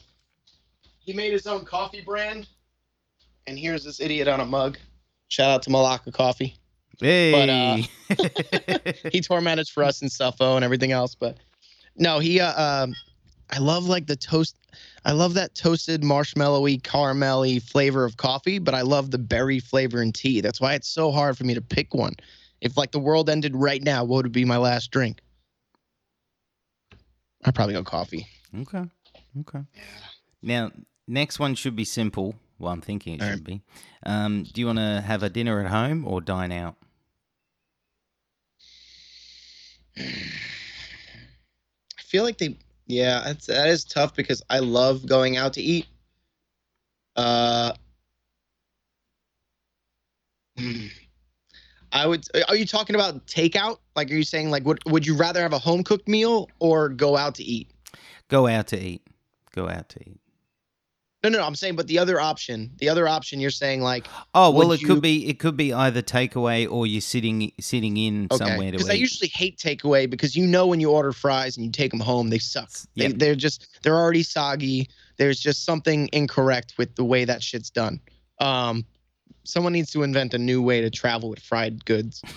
um, but yeah, I I do really like a home cooked meal, only for the fact of like, I know if I I like to cook passively. Like I like to, you know, my my family makes fun of me because I'll like I'll just be making like a turkey melt, but I'll make my own honey mustard out of it, and I'll make you know I'll sit there with like seasonings and shit and mix something up that tastes amazing. Meanwhile. While you know at a restaurant that shit's already half cooked or pre-frozen or something like you know you go to a chain it's like you want a burger you ask for medium rare that shit comes out medium well because it's already been stowed away in a way. It's just there's something about it. But if you're gonna go out nice and dine out somewhere nice and you get that nice experience that's also really good. But if i had to i would eat home more because i know i can get the consistency. Now, what about um, a new movie when it comes out? Are you going to go to the cinema to watch it, or only you gonna, star wars. Only Star. Ooh, big- only star only star wars. Uh, star wars i have to be there on the first day because it's like seeing a concert. Everyone reacts. Everyone's into it. People are dressed up. Uh, i feel like there hasn't been a new movie that has my attention in the last four or five years. Hmm. like what's your favorite movie in the last four or five years? Like i'm talking favorite. What's something you can watch on repeat? Mm, there's only one, and it's the that? only one I can think of. The John Wick stuff. i haven't even seen john wick is that bad should i go watch Dude. john wick Yeah, get into it, man. Get into it. It, Mm. just I've for been the told. just for the fight scenes alone, man. But just then for the fight what? It, scenes. have, can, can I challenge you to do something? Can you watch that and then go watch Bill and Ted's new movie back to back? The new one. Mm. See, I could watch the so that way you classic. see that way you see Keanu Reeves kicking ass, Mm. and then the next movie not being able to say words right. Yeah. See, I'll give you that. like, because look, I love the first one, Bill and Ted's Excellent Adventure. Sure, Um, yeah.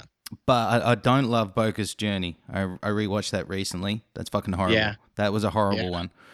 It's I tough. It's like Dumb and Dumber 2 when they made that new one. Mm. It's like it was good, but not as good, you know. Mm, I have no faith in this new Bill and Ted's. I'm sorry. I've watched the trailer a couple of times, and the trailer doesn't even sell me. All right, so just do that. J- I Mm. was just gonna say, go watch John Wick and then go watch the trailer Mm. and just try to let that sit. Something's not gonna feel right.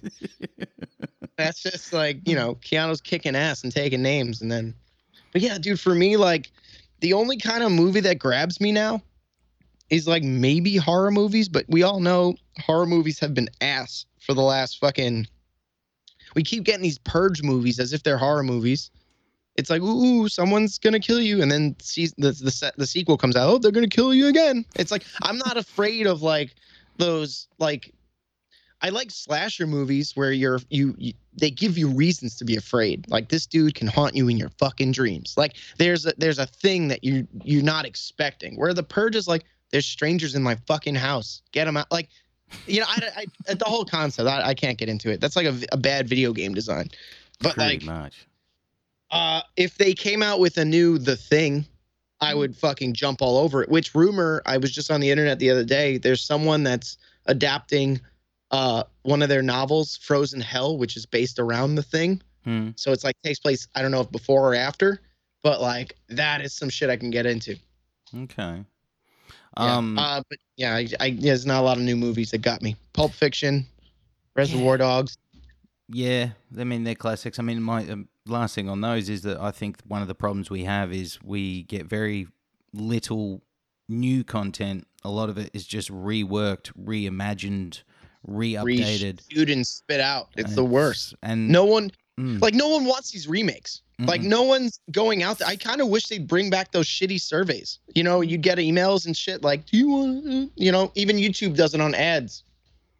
But like, what was it, dude? It's like there's there's never like, like no one asks for the new RoboCop. oh, no one you- asks for the new Judge Oh. Dredd. oof. No one asks for those. And it's just someone's shitty idea in Hollywood to go, let's take a really good movie and make a really bad version of it. Let's not um, let's not forget Total Recall as well. Mm-hmm. Yep, ruined it. Like, ugh. Like, why? Like, why would you go there? You know, and like even Star Wars was a stretch, but they saved it, in my opinion. Like, I would say episode seven, the the Force Awakens, was good. But then the other two that you know they just started changing directors and the story changed and the, they just kind of lost their way in it. And then they ended it weird. I don't know if you watch the Star Wars movies. I'm not. I mean, I've watched them, but I'm not a um. And a lot of listeners get angry when I say I'm not a diehard fan. Yeah, I'll watch them. Yeah. You know, No, but but you know what that is? You get people that have never seen it before, or they Mm. can't live without it. You know, Mm, there's never mm, really that in between where there's people. You know, it, it's just the people that love it love the lore of it, Mm. loving that like it really dives deep. And you, if you read a book back in between the movies, you're like, oh my god, they're doing the thing. Like that's that's people's attachment to it. But like, I'm not even on that level. Like, I love like I have a stormtrooper helmet back there just because I think stormtroopers are badass, even though they can't hit shit. But like, uh, I just love the evilness of Star Wars, where it was supposed to be like a a, a rock opera, or Mm. not a rock opera, you know what I mean, a, a space opera. But like, they have this fucking evil character. And I don't know if your listeners are heavy Star Wars people, but I hope they'll agree with me by saying Rogue One was probably be- one of the best Star Wars movies ever because they give you a taste of how evil Darth Vader is. Because there's a scene in it where literally it it's like a segue scene that goes into the A New Hope, which was the first Star Wars movie ever. But you see him literally just slicing the shit out of all the the people like on the ship that he's invading, and he's doing it by himself. Like no army behind him. He's just walking past like 40 dudes, zoom, zoom, takes a dude, throws him to the ceiling, slits his throat, moves forward. Like he's like what I think a breakdown riff should have as a video playing behind him, like bum bum bum, just fucking going nuts. And it was so sick. And I remember being in the movie theater, like, yes, this is what we want, you know. And but there's never there's never like movies that do that. Like, what I'm gonna ask you a question. What is your favorite? I have a scene for the answer already. I have an answer for Mhm. my own question, but like, what was your favorite revenge scene? Do you have any sort of like movie that you can think of that you're like, this is insanely brutal, but it's so good? Can't think of one off the top of my head, but my all-time favorite movie as a kid, and still to this day, which everyone listening, it is a fucking Christmas movie, is Die Hard. Die Is Die Hard. Hard's a great movie. It's a Christmas movie. Yeah.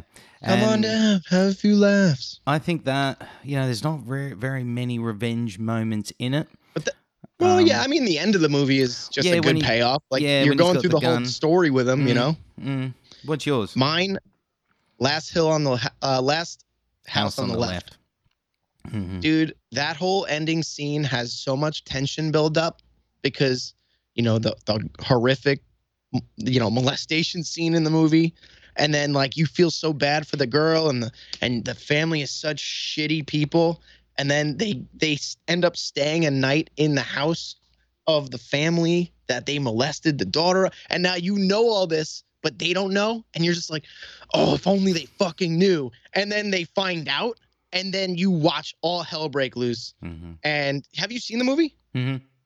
Okay, so you know, like the ending scene when the fucking guy paralyzes him and puts his head in a microwave, like just that feeling of like "fuck you, you deserve this" is such Mhm. a good feeling. That movie and uh even like The Departed, the very end of The Departed. Yes. When Fuck when uh. Mark Wahlberg Yeah. is just in a plastic bubble suit and Uh-huh. and what's his name? Matt Damon's like, fuck, man, like, bang. it's that those feelings where it's like it's all pent up and then the release is perfect. That's like what people should be putting into their fucking music. Fuck but yeah, yes. movies are shit now. Um, okay. So we got a couple more before we get to some music ones, and I think the music ones we'll probably find the hardest. But um, Okay, cat or dog? that's really tough. If I had, I have two cats and a dog, but my whole life I was a dog person, and I hated cats only because I thought I was supposed to hate cats. Like my whole family, we never had them. And then my mom found one. I used to have giant Akitas. Like I just had, I love big dogs. Right now I have a Great Dane named Zeus. He's amazing. But like he's at my mother's house. He, I wish I can show him. But um, yeah, no, I always had big dogs, cats. We found one, brought it into the house, and then I was like, I guess I'll have to babysit this thing. And then one day it laid on my stomach and looked in my eyes, and I was like, well, now I love cats. Um, but yeah, I would have to choose dogs if Mhm. I had to choose. Okay, now I know you're you, you're a PC gamer, but Xbox or PlayStation if you had to. PlayStation easy. Yeah, that's my man. First one, it was the it was the longest one to be free online. It Mhm. has the most stable online servers, minus the whole hacking thing in PS3 times. Mm. Graphics have been, always been superior in the last few generations. PS4, PS3. Um, actually, P- Xbox 360 did have some some games that were better on there, but even PlayStation was ahead in the VR shit with the PlayStation Move controllers. Mm-hmm. Dude, I played that ping pong game for hours because you can play real physics ping pong on professional difficulty. I, am not that good at ping pong in real life, I should say, but like me and my buddy would do drunk ping pong competitions and we'd have a bottle of whiskey and we'd throw a dollar for every time I win on his side. And, you know, we would have stacks of just singles on the floor, just hammered, just playing and sweating. It was insane. and, uh, yeah, even still, like, I think this PS5 release uh, versus the Xbox release, always, they're, oh, they're, uh, PlayStation's exclusives are always so much cooler. hmm You know, like, that's really like, what do you got? Halo on Xbox? We got Halo. Gears of War Ge- went to shit three games ago. yeah, you beat me too. I was going to say Gears of War and Halo are the only ones really. That's I the mean, two that come to mind. What has PlayStation got? Uncharted, God of War, Metal Gear Solid. Until the later series, I know went to Xbox. But I'm talking. I had PS1, PS2, PS3. Uh, you know, SOCOM even. You know, and I'll go even that old. to Say SOCOM was a perfect game. Uh, what else is there? I'm trying to think right now. Gran Turismo. Mhm. I know people are on the fence with Forza. Forza's a little more ar- arcadey, Mm. but like Gran Turismo is a driving simulator. And then uh, what's another one? Oh my god, I have another one right on the tip of my tongue. But yeah, that whole that whole like the the Sony exclusives of always Last of Us. Mm. Mhm. I, although I know a lot of people had an uproar about the second one. Yeah, Apparently, it was. wasn't so good. Yeah, there was, which is it's just people. Too many people got an opinion on, and they Honestly, in my in my brain, like they could have stopped after the first one. You really didn't need to know anything more than that. You Eh, know? it's just a money spinner, really. At the end of the day, Yeah. I mean, Yeah. um, I mean, Naughty Dog hasn't been making good money since Crash Bandicoot. wow, That's the same. I think that's the same company, right? Naughty Dog. it is. And then uh, they made. I think they also did Uncharted. People want a new Uncharted. I'm sure. Well, they, they apparently they're turning it into a movie too, um, with Tom Holland of Spider Man. Really, being like the guy from Uncharted. hmm Hmm. Hmm. Yeah, I know. Okay. Yeah, just just stir on that for the rest of your day. I would see. I I. I would see the guy from 300 being a better dude. Gerard Butler. Mm. Yeah, but I mean, I think in Butler's a bit old. That's the only problem. What's that? I think he might Yeah, be he's not that considered a bit old. Um, Yeah. Okay. All right. Uh, Slayer or Pantera? Pantera. Ooh, Cannibal Corpse or Black Dahlia Murder? I'm so sorry, Trevor.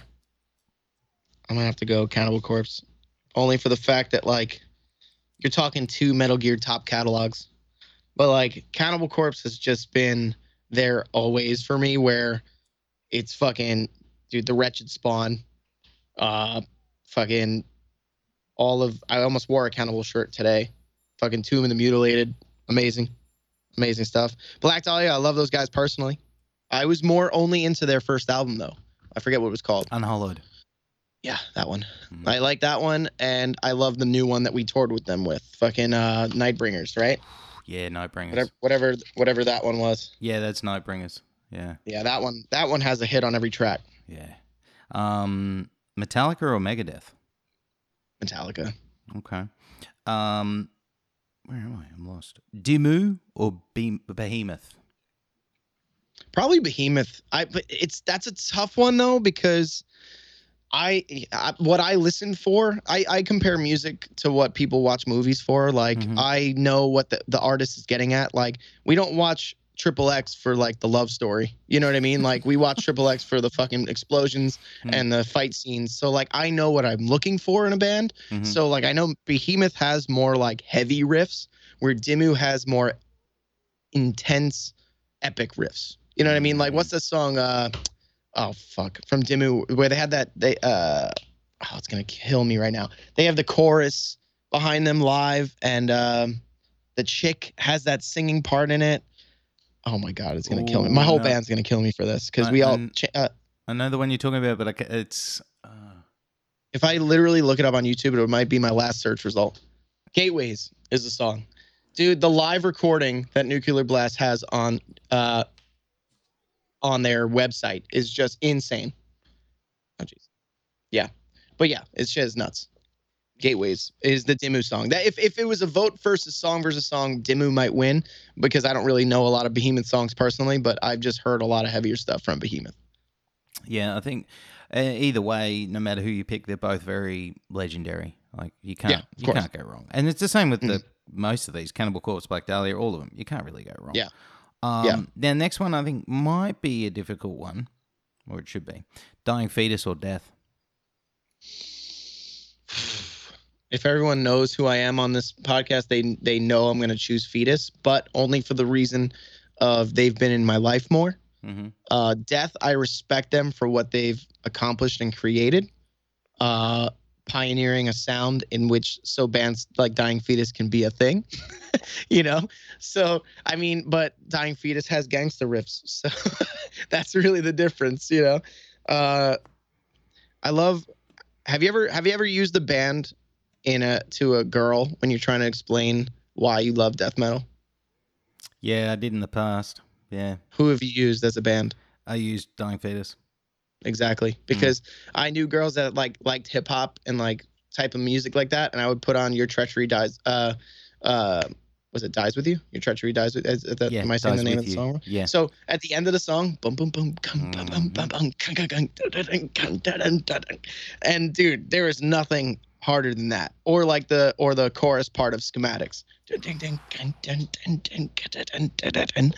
So, trying to segue and cross over hip hop to brutal death metal, Fetus does it for me. Dude, shout out to Trey for calling. What was it? He used to call Merciless Concept East Coast Wigger Slam. that was his nickname for us. Well, I also, but, you know, I've said it a couple of times on the show. Um, so listeners would have heard me say this before, but if if you aren't really into that kind of music and you, and you want an album to go to that's kind of relatively modern, I would say go to Fetus's most recent "Wrong One to Fuck With." And if you Yeah. cannot, if you cannot bob your head along to pretty much ninety percent of those tracks, I don't know what's was wrong with you. Seeds of Disdain. Seeds of Disdain is like my favorite on that album. Yes. Well, I love the title Um, track too. Title track's Oh yeah, all of it is sick. I actually have. Oh fuck, where is it? I have the Dying Fetus knife from that album. Get it. Pre-order item. Yeah, hold on. Right here. Look at this shit. Oh yeah. Fuck yes. And I, I remember John came on tour, came on the bus with us. Uh, right after my first Suffo show was at the Ottobar in Baltimore, hmm and um, he came up on the bus. It was me, John Gallagher, Hobbs, and a few others. And I was like, "Sick, man! I pre-ordered that knife." And I was like, "So what are you gonna do when you see the first news article of a kid doing a stabbing in a school using a dying fetus knife?" He's like, "Fuck, man! Don't say that, man." I really tried to like freak him out a little bit, but mm. dude, it's such a it's such a badass item. It is. It is. Oh, Talk about merch pre-orders, bro. That's that's one way to get people to buy. it is, man. It, that's that's forward thinking. That's forward thinking. Yeah. For sure. Um, and only Dying For sure. Could probably get away with it. Really. I mean, a lot of other Yeah. bands would have gotten. I mean, trouble. I've had local bands. There was a band out here that sold machetes, and they had their logo engraved. It said, I think it was a band called No Fucking Chance, and they had NFC on the the blade. But you got to remember, they sold them at shows right at the top of the merch table. So, like, if someone wanted to go fucking ham, they could just pick that thing Grab up and go slicing and dicing. Fuck. we there's some intense shows in the past. fucking hell. Um, Yeah. Geez, that's the soundbite right there. Fucking hell. I never thought anyone would try and. Jesus Christ. Um, Yeah. Okay, last couple. Oh, actually, last music one before we do the last couple. Uh, just based off their original album, um, and I guess technically one. Yeah, it might have been an EP. You can go off their EP maybe. Uh, Suicide Silence or Whitechapel. Hmm. That's tough too. I would say throughout their career, who did it best for me was probably Suicide Silence. Mhm. Shout out to Dan Kenny and Eddie and them and Mark. And uh, those those dudes have tried their best to keep it going, especially the, with the cards they've been dealt, where Whitechapel has all their cards and don't know what to do with it. That's my opinion. So Hmm. it's like, you know, when's the last time you heard anything cool about Phil Bozeman or like, like, I loved old school Whitechapel, like Somatic Defilement, hmm and uh, I'm even still mad at them for the idea. What's that track? The Fall of the Hypocrites. Mm-hmm. It's a secret track on a. In I, this is where I get brutally honest with my viewers on Twitch. It's like, dude, that in my opinion, in just my opinion, I hate everything from that era on because it's all the Mm. same bouncy open note, whatever stuff you want to call it. And but then their hidden track is a brutal death metal song. Mm. Like I don't know if you've heard of it, uh, Mm. if you've heard that song. Yeah. It's fucking an ass beater from top from start to finish. And it's like showing you, yeah, we know what you want. We know what, you know, don't worry. Like, fuck you and fuck what you want. Like, we're gonna play this one song and it's gonna be sick, but the rest of the fucking album is gonna be this boring, slow shit. Uh not a fan. Good kudos to them for doing this whole like what's what's the valley? Yeah, the like clean they're they're breaking Mhm. out of that death metal world. I just from a viewer standpoint, it looks like they're just bored of the genre they helped create. You know, like in the death, like you have your big four in death metal, but then in deathcore you have, you know, your Oceano, your Whitechapel, your Suicide Silence, your Despised Icon, you know, Carnifex, and bands in that era. But it all looks like they're breaking out of it. They all Mm. are sick of it. You know, where you look at Cannibal Corpse, Deicide, Morbid Angel, they're fucking still locked in, trying to write the heaviest shit ever. And I'm curious, like, whoever invented the term mature sound, like for becoming a more mature sound. You've heard bands say Mm. that. I don't know what the fuck that means. You know, like we all play brutal death metal. What is that? Like we talk about slitting bar- parts of bodies off of each other and like playing the most insane fast shit. Why would you break away from that? You're you know, you're so strong on one side. Like Somatic defilement literally talks about sewing organs shut so that way you can never fuck again. Then they're talking about I don't even know what their new lyrics are about, but it's just more like so passive, calm.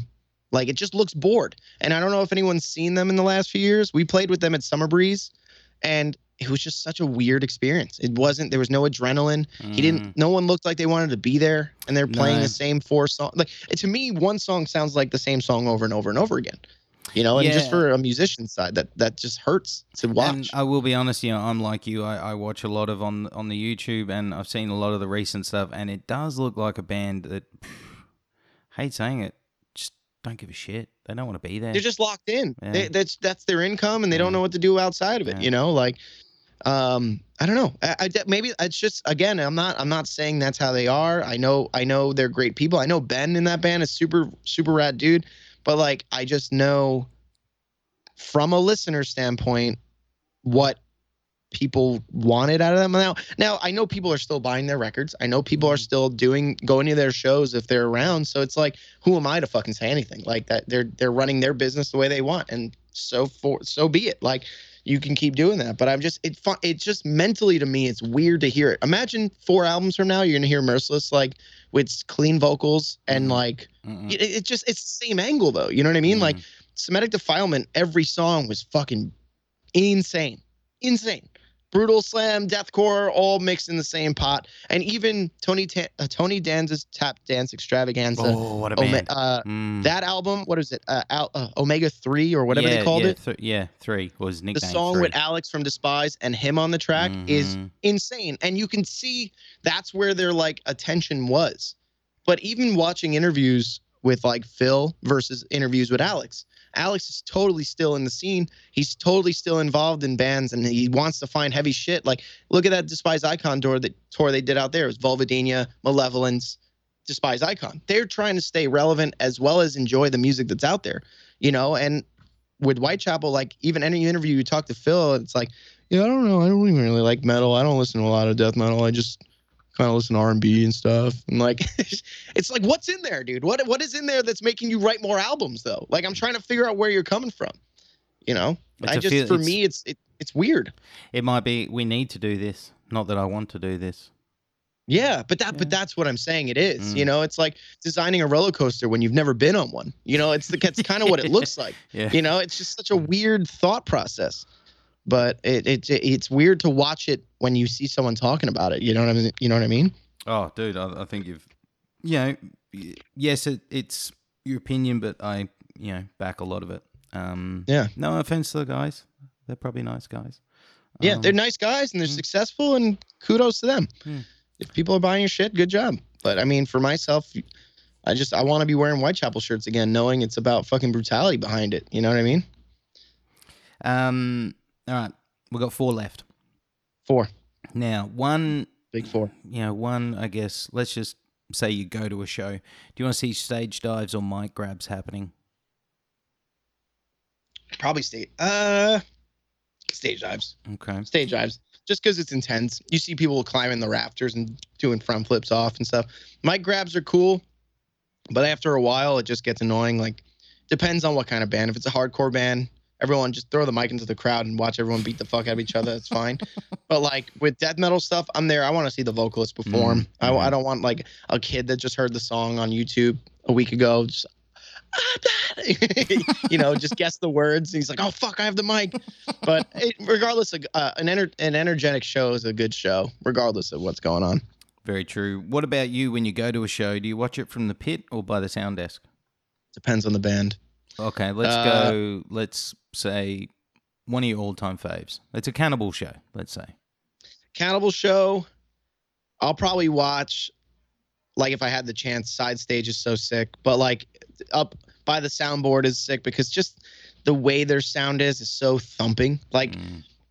they're a bunch of old school guys that have that driving force sound where, you know, what's the song? Um, Evisceration Plague. Mhm.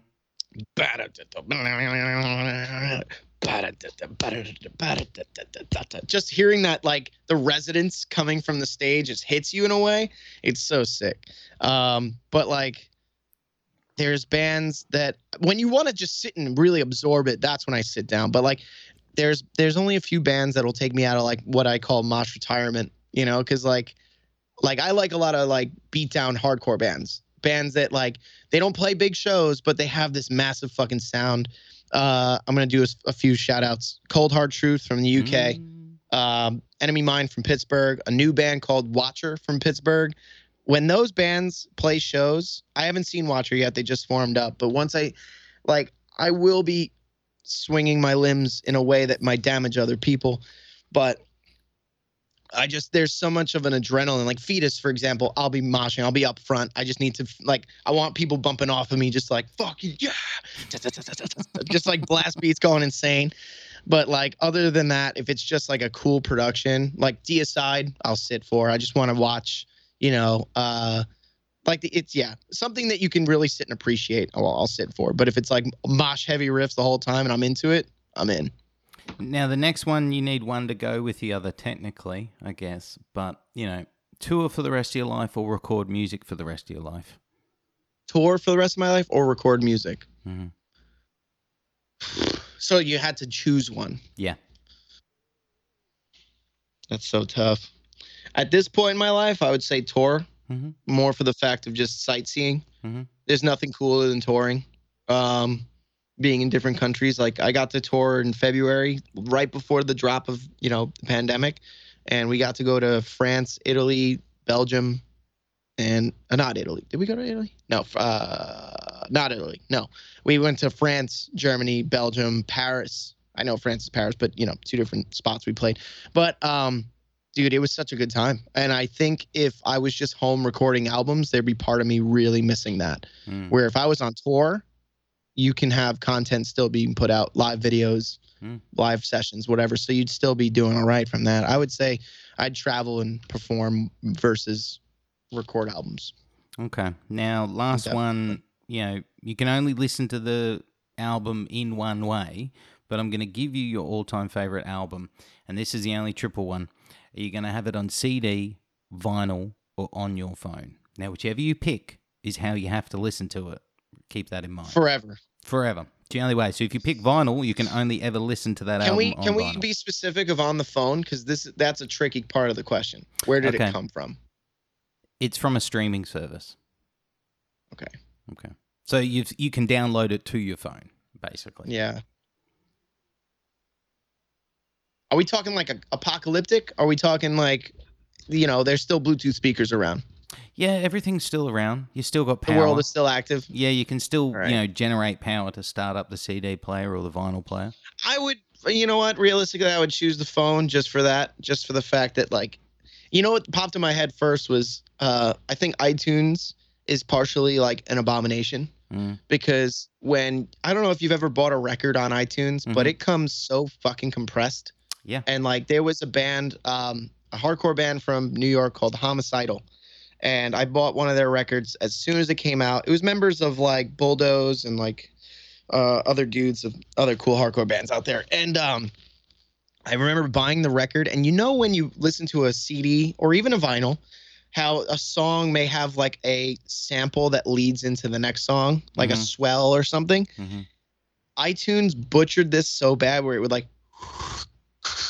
and it would Yeah. just stop and go to the next song like half a second in and it would never know how to crossfade and it would like you know say if it was what is it 320 kilobits per second is like the nice high bit rate for like qu- pure quality they send you everything at like 190 80 Yeah, kilobits yeah. like it's just so fucking smeared out and compressed and i hated it so much that that has stuck with me and I've never bought an album on iTunes since. And that was fucking that had to be 2014 or 13. Ever since then, Spotify though and Apple Music have done a better job with that. Even Bandcamp, like they take only WAVs and FLAC files. Mm. So like cool. They know what they're doing with their audio and they know how to make it compressed enough to not lose any quality in the sound.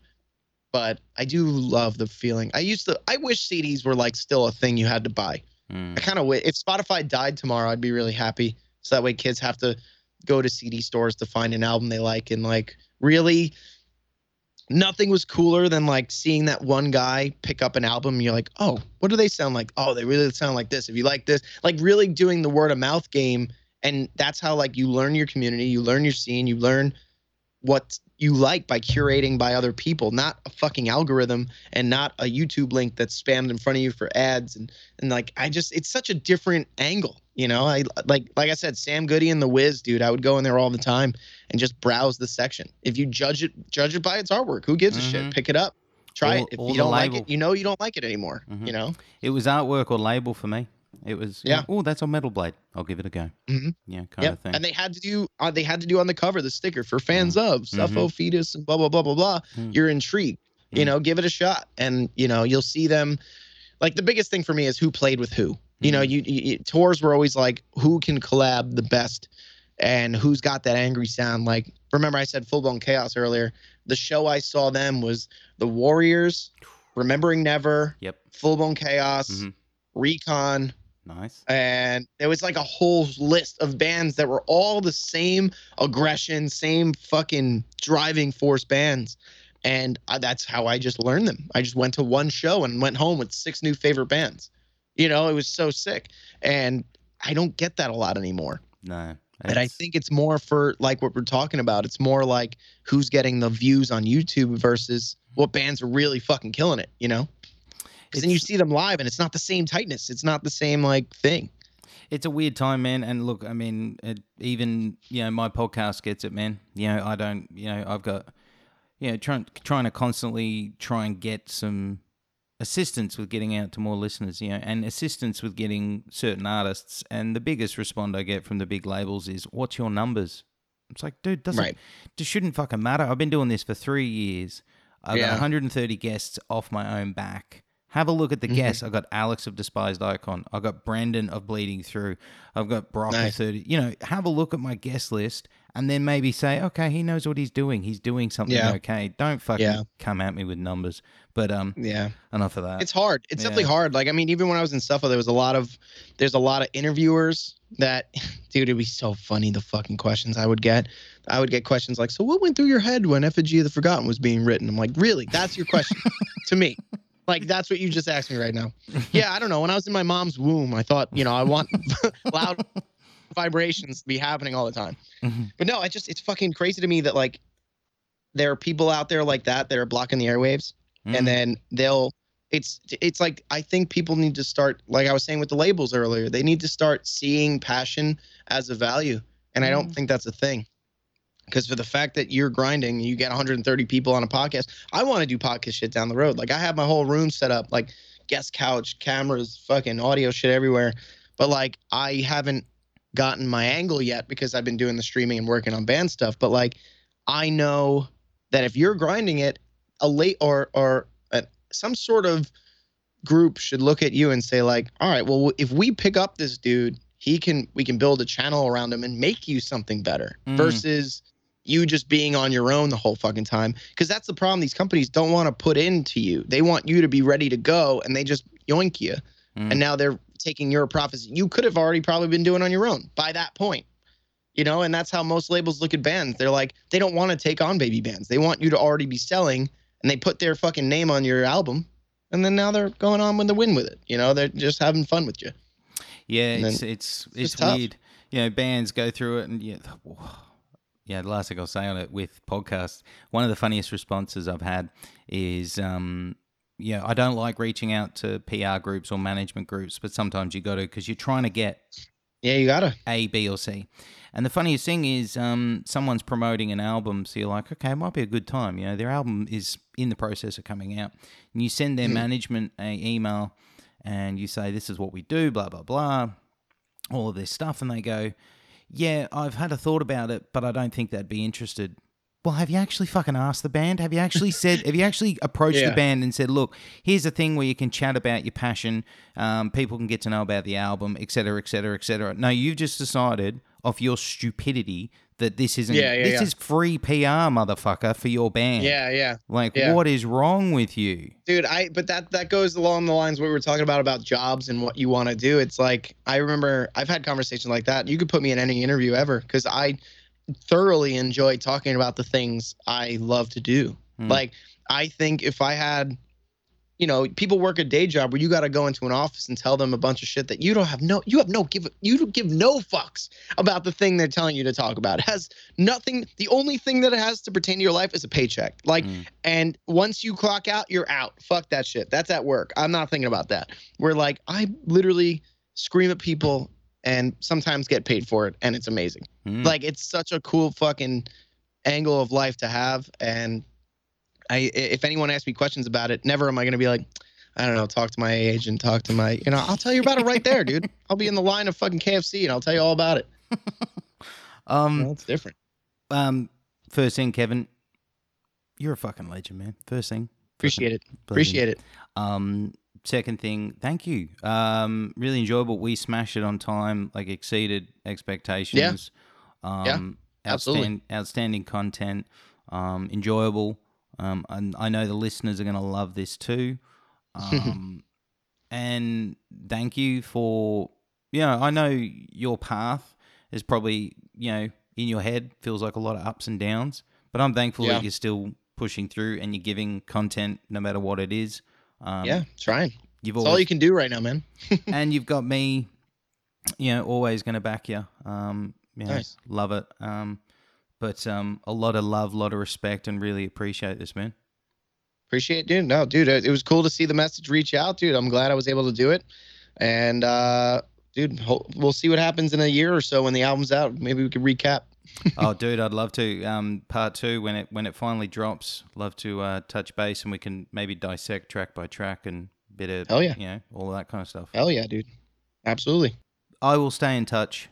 Um, and thank you again. You're a legend. Appreciate it, dude. Take care. Uh, take care. Over and out. Bye.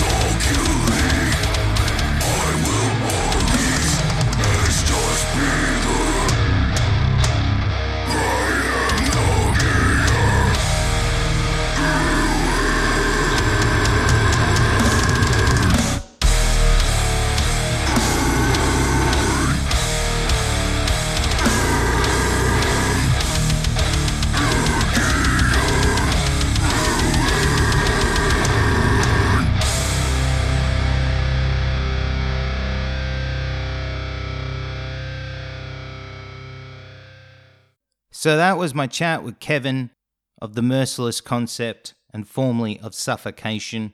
At the end there, you heard the track Suffering Humanity, and the second track you heard was Ruin. Both of those are new songs by the Merciless Concept coming from their forthcoming album titled Sessions of Pain. Now's the part of the show where I spark that thing inside you to support the band that's been on the show. So if you enjoyed the music at the end there, or you enjoyed the conversation, get online and delve into some of the Merciless Concepts discography. There's Armageddon on Bandcamp. I'm sure you can find it on Spotify and iTunes as well. If you enjoy those two tracks, those two singles, make sure you get online and support the band by pre ordering the album when it appears, or if you're into it, grab yourself a t shirt as well. I've got to take this moment to thank Kevin again. Thank you so very, very much, dude, for taking time out for me and the Mosh Zone. Much love, much respect, much appreciated. Look forward to touching base and doing another chat when this album sees the light of day. And that's it. That's the Mosh Zone episode 130. Done, dusted, all wrapped up, locked away for this week. Guys, if you're a first time listener, thank you for tuning in. I hope you come back over future weeks on future episodes. If you're a regular listener, thank you as always for tuning in and hope you come back in future weeks. This time of the show is when I remind you that we need your help to get out to more listeners. So if you've got a few moments this week and you enjoyed this episode, share it on your social medias. Also, tell everyone you know about the Mosh Zone. Help us out, help us grow this Mosh Zone community. Also, at this time of the show, I need to remind you that if you want to find Mosh news and Mosh reviews, we have it all on our website and social medias. Our website is www.themoshzone.com. Our social medias are all at The Mosh Zone, and you can find us on Facebook, Instagram, and Twitter. Also, don't forget you can also get in touch through our email address, which is themoshzone at gmail.com.